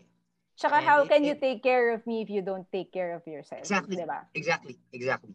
Kung nakikinig man si Bobby ngayon, exactly, ganyan na ganyan sinabi niya sa akin. So, Kung, Gusto ko yung may shoutout. eh. oh, shoutout ulit. Bobby! shoutout- Hi, Bobby! Shoutout lang sa Bobby ko. Pero ano, um, Sorry, Bobby pero totoo yun. Sa mga natutunan ko sa buhay, Kay Bobby pala. Kala ko. Mami. Sorry, sorry. Nabibingin ako. yung alak eh. Hindi, hindi malinaw, hindi malinaw. ah. Bobby, hindi Mami. Sorry. Pero ano, um, alam mo, sa, sobrang thankful ako sa partner ko kasi isa sa mga tinuro niya sa akin talaga is you really have to learn to put yourself in front of others muna. Kasi kahit gaano mo kamahal yung tao, if you don't know how to take care of yourself, kung ilalagay mo yung ibang tao sa pedestal before you, paano mo siya alagaan? Kasi parang siya inuuna mo eh. I mean, I mean, uh, personal opinion lang naman to ah. Sa akin lang naman is, sabi ko, o nga naman, tama nga naman yun. Um, learn muna to take care of yourself. Put yourself um, first before others. Kasi paano mo sila alagaan kung hindi mo kayang gawin yun sa sarili? So pag nakita na ng part pag nakita ng partner mo na sobrang shit, sobrang ganito niya kamahal yung sarili niya, kaya niya na ako alagaan. Kasi alam niya kung paano. eh. Ganito niya kamali yung sarili niya. Shit, shoot, shoot tayo na lang niya yung sarili niya. Diba? May mean, tanong ako about ano, consistency. Kasi ako, sa sarili ko, hindi ako consistent. Pa- pa- paano yun? Kumbaga, katulad kay Toyang, may 8 months kang manliligaw. Paano kung nawala yung consistency niya? For example, in 8 months, lagi siya nangangamusta sa'yo. Tapos on the Wala 9th na. month, Parang- na. Oo, di ba? Parang, ako- Sumagwan na hindi ko yun. kasi alam eh. Kasi parang nung niligawan kay asawa ko, consistent ako. Tapos nung naging asawa ko na, medyo okay, ganun-ganun na lang. So, Nag-relax na. ay, sa, sa tingin ko, nagiging problema to ng lalaki. Kumbaga, pag napasagot na nila yung babae, or pag nakuha na nila, ganun, ganun, nawawala yung consistency. So, paano nyo ba hinahandle yun? Paano nyo, ano yun, i-approach ba na, uy, nawala na yung pagiging sweetness mo, toyang, nawala na ba yung magiging ganito mo? Paano nyo hinahandle yung consistency? Y- yun lang yun. That's, ako sa akin, that's why it's important na, na wala ngang nasa pedestal eh. Na pareho kayong pantay. Kasi kung sa Okay. simula pa lang, alam mo na na gano'n, na you're not showing off, na parang you're not too good to Mm. be true, nakilala mo na na gano'n yung tao. Mm. Wala kang certain expectation na, ay, bakit niya na hindi to ginagawa? Bakit walang Mm. ganito, ganyan? Parang it's out in the open. Na kapag may ginawa siyang gano'n, it's a plus factor na parang ah, parang meron siyang ginawa na something out of the ordinary na, you know, you get to be appreciative of the little things. Na actually ngayon, hindi na masyadong ginagawa ng mga tao eh. Na parang lahat kailangan parang magarbo, malaki, big movement, ganyan. Pero the little things, parang na na-overlook na siya. Na parang, na, na actually yung small details, yung, yung mga importante. Ganon. Sa mga boys, Bergs, Oli, Simon, consistent pa rin ba kayo sa asawa mo, girlfriend mo? Gusto ko lang malaman. Pa- paano nyo Mm. nakakaya maging consistent na parang, di ba? Ayoko naman Parang siyempre kung, kung dating nanliligaw ka every month, lagi kami chocolates, lagi kami flowers. Asawa mo na It's- ngayon. Siyempre, sabi na, anniversary na lang chocolates. Uh, mga ganun. Pa- paano, paano ba yun? Paano maging Ako- consistent? Para sa akin kasi Ano eh, ah, syempre alam ko na yun yung kakulangan ko din eh. Mm. Magiging honest na ako dito sa show na to na hindi ako naging consistent. Okay. Okay. Ayoko na magsinungaling eh. So, Okay. ah, kasi yun yung ganun ako yung sarili ko, parang yun yung kailangan ko i-work pagdating sa ganung you're in a relationship, kailangan na talagang you uh, uh, pakita mo talaga yung best mo.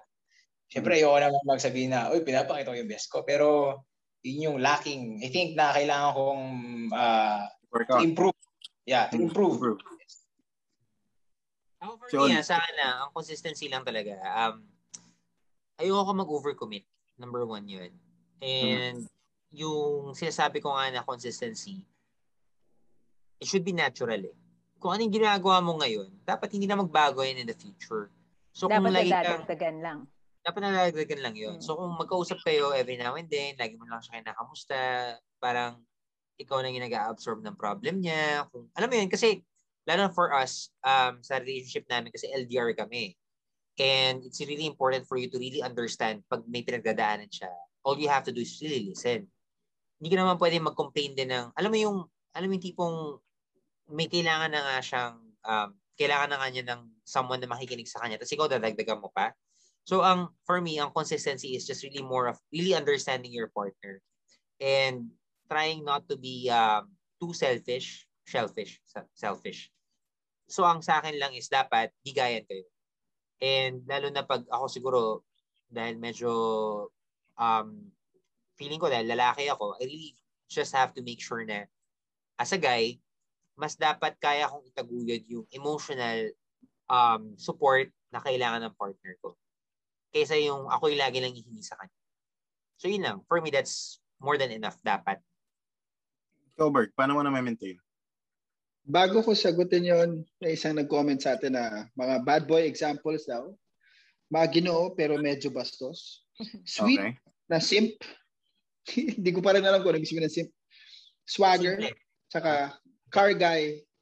Hindi, hindi Ay, simple. Okay. Simp ata, parang papakrush, parang gano'n ewan ko. Ah, okay, okay. Hindi ko alam, sorry. Uh, hindi ko alam yan. Car guy na manual driver. No offense daw. Ah, yon. Okay.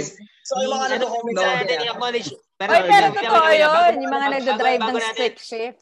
Bago natin ituloy, bago natin ituloy. So, i ano muna natin, Brad. I-acknowledge muna natin yung mga viewers natin right now, yung audience natin. So, si Daryl Hamonado, thank you so much for watching. And um, si Kenneth, at saka si Tita Mabet, pati si Denise Parameda. Thank you so much. Kasi, sinap, Napaka, na, pasensya na kayo ngayon lang namin na acknowledge. Um, alam ko kanina pa kayo nag-message, pero napansin ko, na bago lang kasi kami sa pag-stream and pagpa-podcast. Pasensya na, pero thank you so much. Alam ko sobrang, alam ko, malaking factor talaga na nanonood kayo right now. Thank and you, yung sa question you. ni Daryl, pare, uh, bad way examples, magino pero medyo bastos, sweet na sim, swagger, car guy, manual driver. Um, yeah, for me, um, marami kasi definition ng mga bad guy talaga. Ah, bad, bad guy. Bad boy. Um, depende na lang yan. Kung si, sino mang may tropa kay Daryl? Ikaw ba, Bergs? Tropa mo si Daryl? Uh, brother-in-law ko. Tsaka si ano, tsaka si Paulo Alvarez din pala, nanonood si Paulo Alvarez. Ah, oh. Pero Paulo yung mga, Alvarez. yung mga binigay niya ng example ng bad boy, it's still ano eh, parang perso uh, hindi personality, parang dating pa rin siya eh. It's not really, uh, hmm. hindi siya bad boy na bad boy eh. Feeling ko si Daryl, feeling ko si Daryl, ano lang, um, feeling ko siya yung bad boy. Swagger, pero hindi siya yung kiss and tell. Oo. So, tama yun, Daryl. I, I guess mm. you're doing the right thing. Mm. Okay lang Nasa tamang daan ka. Nasa tamang daan ka. Okay lang yun. Benga lang ng benga, pero kung sasabihin kahit kanino. One. Napakagaling mo!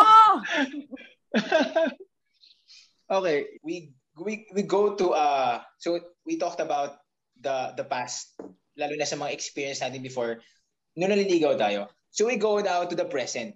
So, uh, yung di I mean, personally hindi ko alam kung paano how they do this. I mean, uh, I, hindi ko pa ginawa to uh, before. So, medyo old school ako, sa text pa rin ako. So, uh, online dating apps, oh, paano ba maligaw yung mga sabihin na natin na uh, mga new gen ano sabi?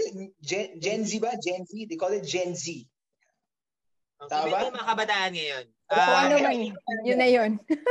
feeling ko, feeling ko somehow, ah, feeling ko somehow, alam ko kung paano sila naliligaw right now. Kasi, pandemic eh. With the current uh, situation that we have, online na lahat, hindi naman kayo pwede magkita sa mall bigla eh, at tumambay somewhere or manood ng sine. Yung iba, ginagamit yung social media platforms.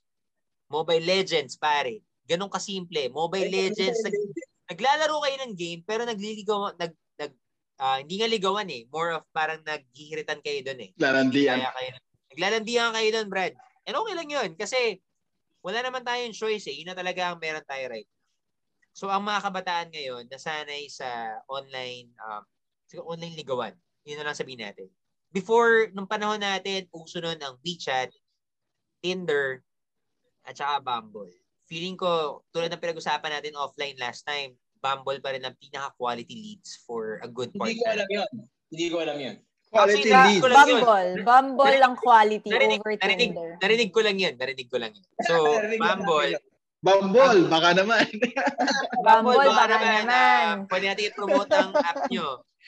Yung applications na gano'n, um, kinoconnect niya yung mga tao to really meet and date online. And sa ngayon, lalo na yung mga kabataan siya. Ako, sabi ko, ako before, ganito lang siguro situation. Mas madali eh, kasi hindi ka na kailangang gumastos mag-commute, makipag-date, I mean, ngayon, pwede na kayo mag-usap anything under the sun kasi online na eh. Hindi na na kayo na mag, mag, mag-text or mag-only call, di ba? So, um, I don't know, for me, convenient ngayon, pero ang problem lang, pros and cons lang ha, ang pro nito ay syempre, mas mabilis, mas madali makakonect sa mga uh, opposite sex dahil online na lahat. Ang problem lang is wala kayong physical um, contact. Yun yung mahirap. Kasi sometimes yung um, I don't know kung familiar kayo dito yung touch barrier. Once kasi once kasi na ma, ma-break mo yon, kuwari yung mga simpleng patapik-tapik, yung mga pakurot-kurot, yung mga pakagat-kagat ng braso, ganyan. Hindi ko alam yun. Ano yun eh? Kagat-kagat ng braso. Oo, may tropa akong gano'n, kagat-kagat ng braso, pati kagat-kagat ng tenga. First meeting pa lang. So sabi ko, tangin na lang dito, pre. uh, shoutout, shoutout pala kay Doc Alvin Ramos. Um, yun. Um, mga ganun, yung mga pakagat-kagat ng mga, ano yung first meeting nyo pa lang, parang sabi ko, um, teka lang, parang ngayon kayo nagkakilala, pero nagkakagatan na kayo ng tank. So, sobrang ano, sobrang iba talaga. yung mga physical barrier na ganyan, um, yun yung, I, I guess, sad kasi hindi natin magawa talaga ngayon with the pandemic. It gives them an added advantage when they do the dating online or when they engage with the persons that they're interested in online because you're you're no longer insecure of what they may think of your face eh, currently. Alam mo yun? Kasi sa atin, yung time natin, ang ligawan natin, personal eh. Alam mo yun? Mm. Harapan pa. So, pagka sumablay ka sa isang sagot mo, that could mean the end of, of the ligawan eh. Or, or dun sa diskartihan eh. Pero ngayon, they get, what, 5 minutes, 10 minutes before they respond to a message. So I think malaking advantage sa kanila yun. And they're using it uh, in such a way that they get ahead. Na tipong, pwede sila mag-send ng emojis, pwede sila mag-send ng videos, pwede sila mag-send ng link. Tayo, tayo na, kailangan natin maghintay. Ay, al- napanood mo na ba yung ganito? Ah, teka, teka, search ko, wait lang. Puta, doon pa lang board na yung babae, ayaw na niya sa'yo. So I think I think uh, these social uh, these dating apps and uh, social media is uh, changing the game where guys need to adapt to that technology bago sila maka maka uh, makalusot. Saka I think ngayon parang nagiging requirement na siya eh na yes. kailangan kailangan meron kayong establish muna through texting bago kayo may mapag-usapan harapan kasi tayo nun kailangan parang uh, guerrilla style eh. Na, hindi, hindi, hindi guerrilla style. Kasi, kaya nga dati niyayaya mo muna mag-inuman, 'di ba? Kasi doon mo makakausap, mm. doon mo makikilala. Dito kasi mm. ngayon talagang magte-text ka lang tapos pwedeng audio mm. call lang, usap kayo, ganyan. Even video call eh, there's still hindi ka na masyadong nahihiya kasi parang di naman kayo magkaharap eh. Yes. Oh, di naman niya mamoy hininga ko. Or, or, or, or, yung mga mapapansin. TikTok muna. TikTok muna kayo. So, pag nagkakalala sa TikTok, nakita niya, uy, galing mo sumayaw ah. Pwede na. Mga ganun. Uh, para meron na agad conversation starter eh. Uh, shoutout oh, pala yeah. sa bago natin viewers, si, uh, si Jade at saka si Bobby. Bobby. Hi, Bobby! Ayan na, andyan na. Ayan, just Hello, Bobby. Hindi mami yan ha, Bobby yan, Bobby. Mabi, Mabi. Mabi. Mabi, Hello, Mabi. okay, ano, good, good, right question right now. Uh, for example, you're gonna use an app. Ngayon ah, to ano, para manligaw ka. So, let's ask personally sa mga guys, yung mga lalaki, yung lalaki natin. Ano yung gagamitin mo? Let's say, bata tayo ngayon. Balik tayo sa ano, mga 20s natin. Tapos dito tayo ano, during 2021, anong gagamitin natin? ko WhatsApp. WhatsApp. Parang nagulat ako. Parang ginagamit namin dito sa office yun ah. Gagamit ako dito. Gagamitin kong app, WhatsApp. Briggs, wala kang makuha ang chicks doon. No? Ano bang ano bang ibang choice? Ano bang mga ibang choice? Well, ang alam ko lang is Tinder and Bumble eh. Wala na akong ibang Ang ang akala ko kasi parang ibig niyo sabihin na it's more of a, a chat chat app ba. Ang ang ang alam ko lang kasi Messenger, WhatsApp, uh, Viber. Pero, pero may question ako, Briggs. May question ako sa lahat. May question ako sa lahat. Inabot niyo ba uh, yung MIRC? Oo naman. Oh, MIRC. Oo oh, naman. MIRC kasi before, yan... Uh, Chatroom yun, di ba? Para, ha? Uh, para dyan ka maghahanap ng mga... Chatroom. Camprag eh. Chatroom siya. yung, yung, yung Amprag, Chatroom, medyo ano na yun, medyo modern na yun, pre. WhatsApp Yung na inaabutan ko eh, sorry. Ah, pero MIRC before, yan, yan ang mga parang parang Tinder app before. Kasi maghahanap ka dyan ng mga opposite sex, malalaman mo, yung, lalo yung mga per school. So, kuwari ako, all boys ako galing, maghahanap ako sa Miriam, maghahanap ako sa ah, St. Paul, Mm. maghahanap ako sa St. Paul, Mm. ganyan. Chat rooms. Oo. Ah, mga chat rooms Pero di ba meron yung Yahoo dati yan? Parang Yahoo. YM, YM yun. Ah, YM, YM, YM. Yung mga ganun din, So, YM. after na yun ng Ah, ano, after na ng, ng IRC. Ah, Ah, IR- YM. IRC muna, tapos YF. Tapos Friendster. YM. Mm. Ah, hindi ka na na. So, Mm. testi- shout out sa mga nag-testimonial before, ah. Pangin testing. Salamat sa mga testy noon, ha? Ah, Ah, Salamat sa mga testy. testy. MySpace, pare. Friendster. Pag nag-test sa akin yung crush ko noon, ano, sobrang kilig na ako noon. Pero pinilit yan, pinilit. Uy, testing ka naman sa akin. O, pwede Oo, naman. yan, yan, yan, yan, yan. What's next after Ligawan? Uh, di, I mean, syempre, there's a question with if you, you want to continue, nakilala mo na siya, so na, nakilala mo na siya, hindi mo na gustuhan. Yung mga iba, ano na eh, uh, umaalis na eh. Talagang, you don't want to be the part of the relationship anymore. So, let's start with you, uh, Toyang. Ikaw, what's next? Pag dinigawan ka, ano yung in-expect mo? What do you expect from the guy who's courting you? Um, actually, the next step for me after nung ligaw kapag na-reach na yung certain point na may nararamdaman na talaga ako, uh, I think the next thing to do is hintayin mo na lang na maging kayo. If he will ask na kung pwede ka na maging girlfriend or pwede na maging kayo or it doesn't even have to be the guy, it can be me.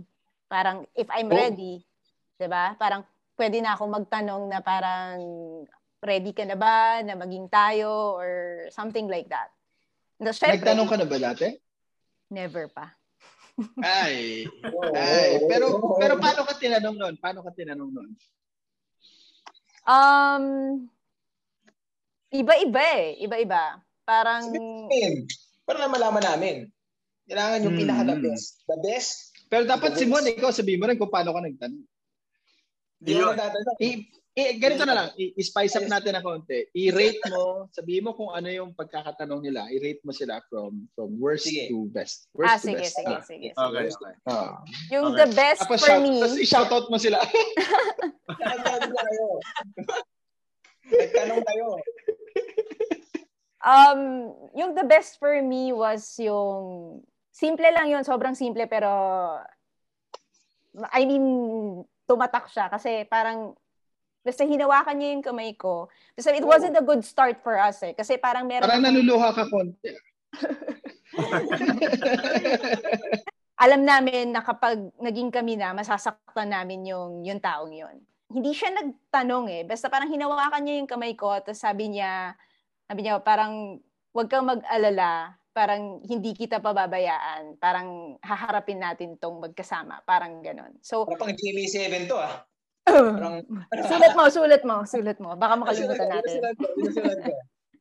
So, nung hinawakan niya yung kamay ko, tapos nung naglakad na kami papasok dun sa sa lugar, yun na, parang alam na namin pareho na, na kami na. And then, so parang ma- maganda yon para sa akin. And yeah, true enough naman.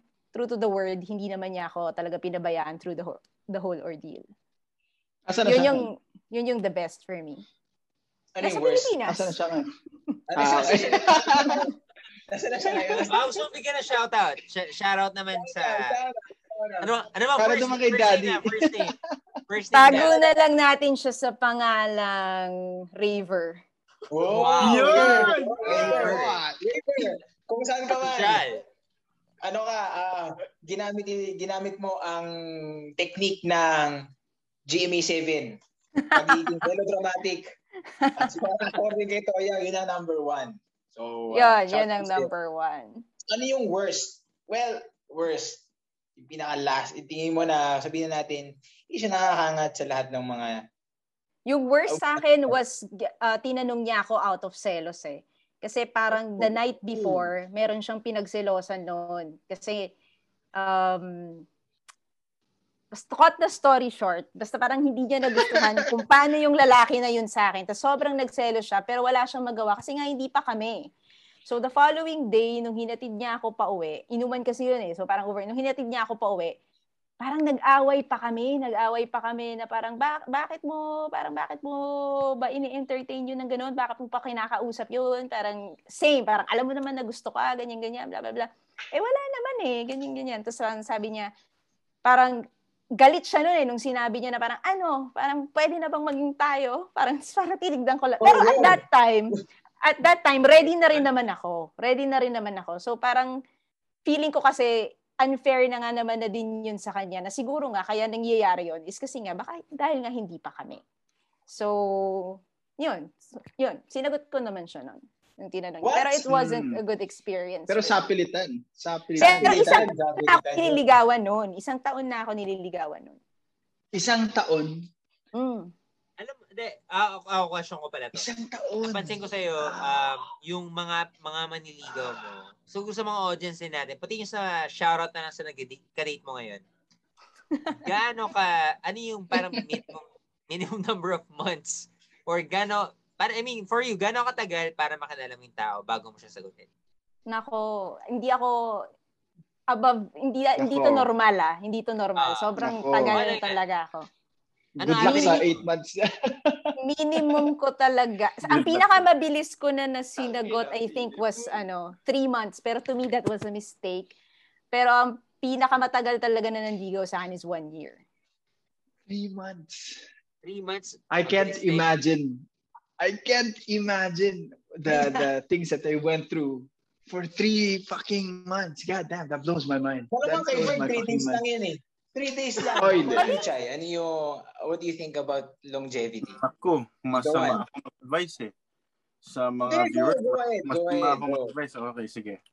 So, after ligaw, no? ano expectation mo after ligaw? So, syempre, after ligaw, may mga pagbabago yan. Iba yung ligaw, iba yung kayo na.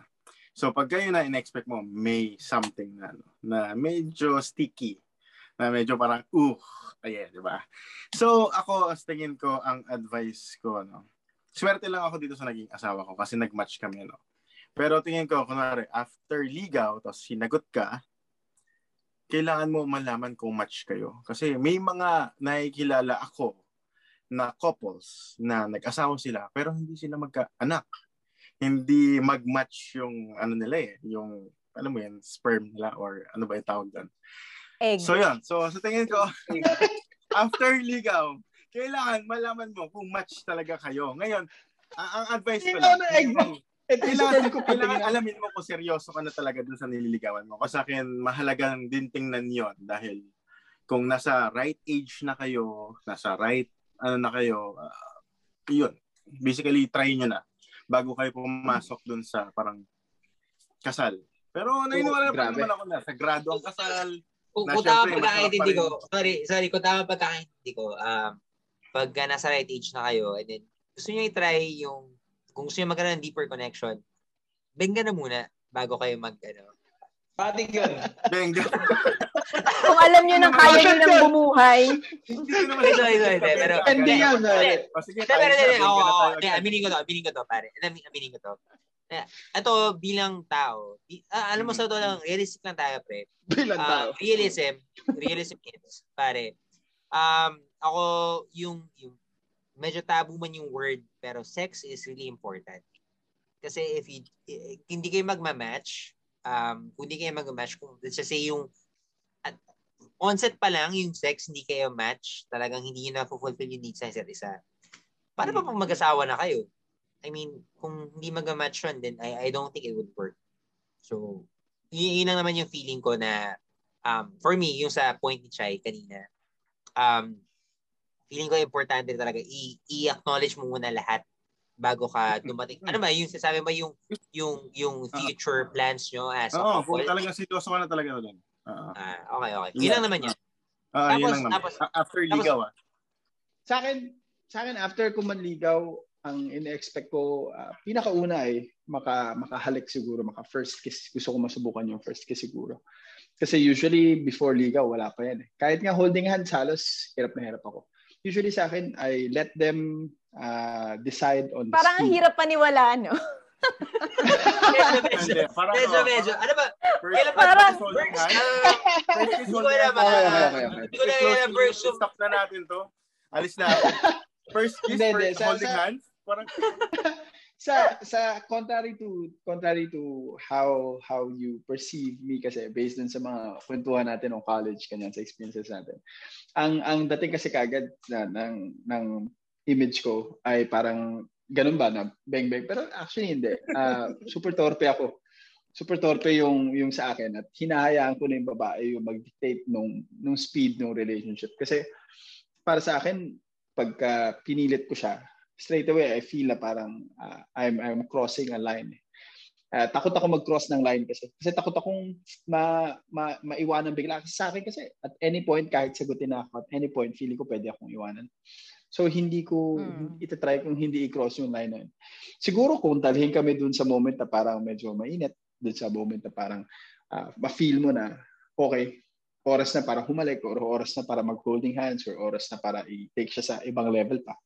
Sakala kong sakala ko gagawa ng move. An hinayaan ka nila na kunin yung kamay. Ganon. Parang ganon na lang. Ganon na lang gamitan ng example. Sakala ko gagawa ng next step. Saka pa ako gagawa, saka na lang ako gagawa ng, ng uh, next move ko. Kasi hindi ko gusto na ako yung magdidictate. During during ligawan, maginoo. Pero pag sinagot na, medyo bastos na. yo, yo. or, Yun yung ina-expect dapat. Or, or, or, or, or, or, or, before Or, or. pasagutin. Ganun na talaga. Alam mo, nakikilala ka na talaga. Bagino, Good pero boy all the way. talaga. Kundi, oo. sa simula pa lang naman, sa simula pa lang naman sinasabi ko na kagad na merong meron akong halong pagkamanyak, meron akong halong pagka Ah. medyo bastos, meron akong Which halong angas. Kasi kitang-kita, Na-appreciate. kitang-kita naman Hindi lang niya ako ine-execute, pero sinasabi niya. Oo. Ah, Oh, yun Hindi ba ang- parang mas nakakatakot yun? Oo, Ah, medyo. Parang Medyo- creepy yun eh. Tama, tama. Eh, pero- Kaya sa lang akin, kasi agree ako silang na ano eh. Nako, nako, Pero- nako curious sila na parang, ah talaga, medyo bastos. Parang ayoko na. Gaganon sila. Parang, parang Eh, pero- ayoko nun. Pero in, ang totoo, parang, tara, sige, try natin. sa, sa ligawan stage ba, do you filter yourselves? Do you filter your personalities? Oo. In a way, yes. Kasi Ako, ako, ah, in a way, yes. Yung mga first How? How? Few months, siguro na kailangan i-filter yung sarili ko. Kasi, ano yun eh, ah, Ano yung impression filter yun. out mo? Yes, yes. So ano yung mga hindi pumapasok? Ano yung mga hindi pumapasok? Ah, well, kasi, I mean, I don't know. I forgot. Kung paano ako, ano yun. Ang linis mo! Ikaw ang na tunay na nakaputi. Pinifilter out ko. Kasi ano siya eh, ah, I think it's important for us to be presentable ano, for men. Kasi hindi ka pwedeng after ng mga first week, bang, bang, bang, bang, bang, bang na agad eh. Yun na yun. Sagwa na agad after. So, I mean, I mean, I try to be myself. Ang bilis niya sumagwan eh, no? I try to be myself. Uh, Aba nagsasagot na may langoy pa eh. Kasama. Hirap na na. so I be iba myself. eh. Pero naka-filter out. Ah, may filter pa rin. May red flags kasi sa personality ko sa para sa mga babae. Yes, of course. in, in, of course. in the initial stages, ang ginagawa ko, I filter those out first. I show them one by one. Tapos Hmm. pagka na-accept niya yung una, saka ko ilalabas yung pangalawa. Tapos pag na-accept niya yun, saka ko ilalabas yung isa pa. A So, tinetest ko muna yung yan. waters. Oo. Oh, kasi Hindi mo naman kasi, talaga pwede ilabas ng isang bagsakan lahat ng red flags. Ano na yun? Mm, Parang kasi maulol sila. ilulunod mo naman yung sarili mo. No? Alam mo yun? O, si- sila na yung magsasagwan pa. Sila na- eh, Ah, kailangan ko nang lumayo. you know, dali, dali. Mahirap kasi, kaya lang, kaya lang, these are some of the things that uh, I, th- I think most people will also admit to doing it. That there's a, there are some weirdness that they're not yet ready to show their partners uh, due to the fear that they might get rejected or they might get judged. So I think it's, it's something that we all share din naman na mag-filter ka. Hindi lang dahil sa panliligaw, siguro pati sa sa office na rin, na hindi mo lang basta ilalabas yung tunay mong weirdness. Na halimbawa ako, dahil naglalaro ako ng Pokemon cards, it's, it's sometimes hard to to divulge that information with coworkers kasi baka sabihin nila, anong Pokemon, Pokemon, tangina. Weirdo. Ilang taon ka na ba? Nagpo-Pokemon ka Oh, pa? weirdo, Oo, di ba? Di ba? Pero pero it's it's something that I enjoy doing. So, in the initial stages, hindi ko muna siya i-share. Ako Para hindi, hindi ako biglang weirdness yung ano, hindi ganung weirdness yung finifilter ko. I guess ang hindi ko lang muna sinishare agad is yung mga personal stories. Siguro parang Mm, if mm, mm. na if you're treading the waters first as nakikilala mo na parang open-minded yung taong yon na parang hi- hindi niya ganun iisipin yung sitwasyon na i-share mo or yung experience mo na yon then I'd be Mm. comfortable to share. So, Mm. wala naman akong pinifilter like sa personality ko, pero I guess yung experiences ko that are dear to me, yun yung hindi ko agad-agad sinishare. So, I think Yun nga. walang filter walang filter that's big enough to hold your personality to. Masyadong, masyadong strong eh. I think kahit na tayo, ano, lagyan mo ng tatlong filter yung puta, lalabas at lalabas eh. Yun. So, yun lang yung hindi ko sinishare agad, yung personal stories or experiences. Kaya, kaya siguro ang tagal din ng process ko kasi kinikilala ko muna kung how the person thinks eh. So, kung if the person is worth it na para ma-share ko yung mga ganong importanteng karanasan sa buhay ko, then it's like you're giving the person a good shot of really knowing you eh, once you share that part of your self or life na. Mm. For recap lang, ah, may question lang si Daryl pare. Ah, sabi ni paring Daryl, kung may fuck boys, may fuck girls din ba? Kayo na bahala sino una sasagot. So, um, ako for me ah, ah, it, it goes both both ways, Both ways. pare. May, Mm. may fuck girls talaga kasi ah, when you say fuck girls pare, um, meron naman talagang mga babae na they're just really looking for a ah, fubu and wala wala sila expect in return. So gusto lang talaga nila na mag-enjoy and we, we we really can't blame them. Ganun talaga. Yun na talaga trip lang nila talaga. Ako, for you for you guys, ano ba masabi niyo? Hindi lahat ng babae, ano eh, uh, pagdating sa ano, with, with, uh, the right word would be uh, looking for a relationship na long term. Some of them are ano, I I think they want to uh, they want to enjoy. They want to enjoy. fuckboy kasi is a term na parang when you hear it, ang sama eh. Pero sa totoo lang, it's Mm. just a person just having sex with uh, kung sinong gusto niya. 'Di ba? Parang Mm. ginagawa yun ng lalaki, regardless of gender, ginagawa rin yun ng babae, ng bakla, ng tomboy. Alam mo yun? Parang it's everyone's game. Hindi siya stereotype lang sa paglalaki, fuckboy, pag babae, malandi. 'Di ba? Hindi naman yun ganun eh. Ev- Everyone's the same. Everyone anyone can do it. Mm. Yung mga aspiring fuck persons, um, just make sure na you're safe. you're safe all the way. Hashtag You're, aspiring just, fuck persons. you're safe and syempre, alam mo naman, COVID ngayon, kahit na condiment and shit, everything. O hindi Just natin ini-encourage yung ganong lifestyle ah. It's not for course. everyone. It's Mm. not for everyone. Pero I'm just I'm just letting everyone know na kung sino man yung may um, ganung klase ng lifestyle. Aspiring. Just, ano lang, take care of yourself lang. Be safe. Ingat, ingat lang. Ingat lang. Oh. Ah, Ingat sa feelings and ingat sa health. Yan, actually. Uh, perfect yan, perfect yan. Tama, tama. Mm, mm. Uh, before we end the show, masabi ko lang talaga, I'm not an expert about love. Pero for me, sa experience ko talaga, you really have to give an ample amount of time at saka um, effort na mahalin yung sarili mo muna before you try to look for a partner. Dapat alam mo muna kung ano yung limitations mo at saka yung mga hindi mo kayang gawin. Um, be yourself. Be yourself lang. And kung regardless of age, bata ka man ngayon, ah, sa gantong age natin na lahat online na or matanda ka na, which is feeling ko baka hindi ka makahanap ng right partner or suitable partner no matter how hard you try. Para sa akin, just be yourself, love yourself, and always um, think positive. Think positive. Laging God first. positive the positivity attracts positive people. So, kung positive ka sa sarili mo, mas makaka-attract ka ng mga positive people. And mali mo, sa sobrang mahal mo sa sarili mo, may makilala kang tao na mas magmamahal pa sa binibigay mo sa sarili mo. Yun lang naman. Yun ang message ko. Optimistic yung ibig niyang sabihin ah. Kasi yung positive ngayon, may ibang connotation na eh. The, key, sure. the key in deciding whether your panliligaw will be a success or a failure is understanding the love language. When I say love language, I mean when you show care, uh, when you show that you care for someone, they may take it as uh, they may take it differently. You have to care for them the way that they understand how they should be cared for. Hindi hindi base sa kung paano ka manligaw, hindi base sa kung paano ka mag-alaga. Dapat base sa kung ano yung naintindihan nilang pag-aalaga. So kung halimbawa, uh, para sa akin, sa tingin ko dapat laging pagbuksan ng pinto ang mababae. Pero para sa kanya, hindi ka hindi niya dapat uh, hindi mo siya dapat pinagbubuksan ng pinto kasi uh, hindi niya gusto yun, then you do it uh, that way. It doesn't have to be all the time din naman. So at least your own personality shows. But the key is understanding the language in which they speak when it comes to love.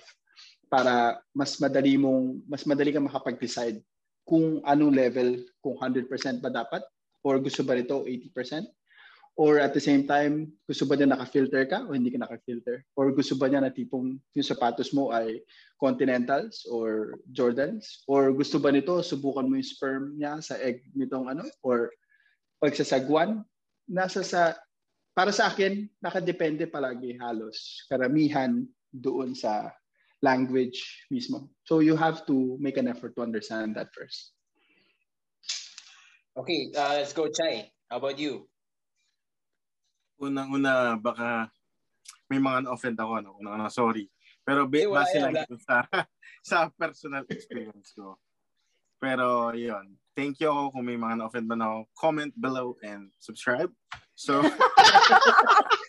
sa lahat ng mga na-offend, please. So, para ma-improve ko, no? Sorry. Yun lang. Hindi ko alam kung makukuha niyo to, pero ito ay galing sa akin. So, yun lang. Okay, lastly, uh, Toyang, how about you? Ako, ang main takeaway ko talaga is regardless of if you're someone who's willing to go on the legal stage or not, for me, I think what's most important is yung companionship talaga over courtship. Kasi once na-establish oh, nyo na yung, yeah. yung friendship, yung companionship, you'll always have that. So, in relation dun sa nag-comment ng mga nasasawi, ganyan, normal yan eh, kasama yan. Kaya nga, kapag meron kayo ng companionship, you'll always have that. So kahit ma-reject ka, meron kang babalikan. Meron kang good thing na babalikan dun sa nangyari na yon. And through this companionship din, nakikilala mo rin yung tao. Makikilala mo yung tao and eventually you would find out na parang gusto ko ba to? Am I willing to go on with this person? Makakarelasyon ko ba to? So, important yung foundation na yon for me sa akin, yung panliligaw sa mga, lalo na pagbata ka, kasi yung mga experience mo, hindi mo makakalimutan. Eh. I think Ollie would agree with me and Berg, Chai would also agree with me na isa sa mga ano eh, uh, experiences na ma- hanggang pag tumanda ka, maalala mo pa rin siya eh. eh lalo na, lalo na, hindi gano'n. hindi naman gano'n. Ma-reject, ma-reject. Let me, ah, ma-reject. Sorry, sorry. Rejection, pag tira, ano ka na, sinagot ka na, kasama yun. Eh. Mukhang matinding oh, rejection yun. I'd like to thank uh, yung mga nag-comments today, uh, tonight. Uh, we'd like to thank yung mga nakinig uh, sa first uh, pilot podcast namin and uh, we'd like to say thank you and uh, follow us uh, on our page. It's uh, Ted Hana and we're gonna we're gonna we're gonna post some of our ano, our our platforms, of course. Uh, we're gonna have an Instagram account and our YouTube account also. So thank you guys and good night. Thank you. Good night. Thank you. So Thank you. Good night. Sana subaybayan natin.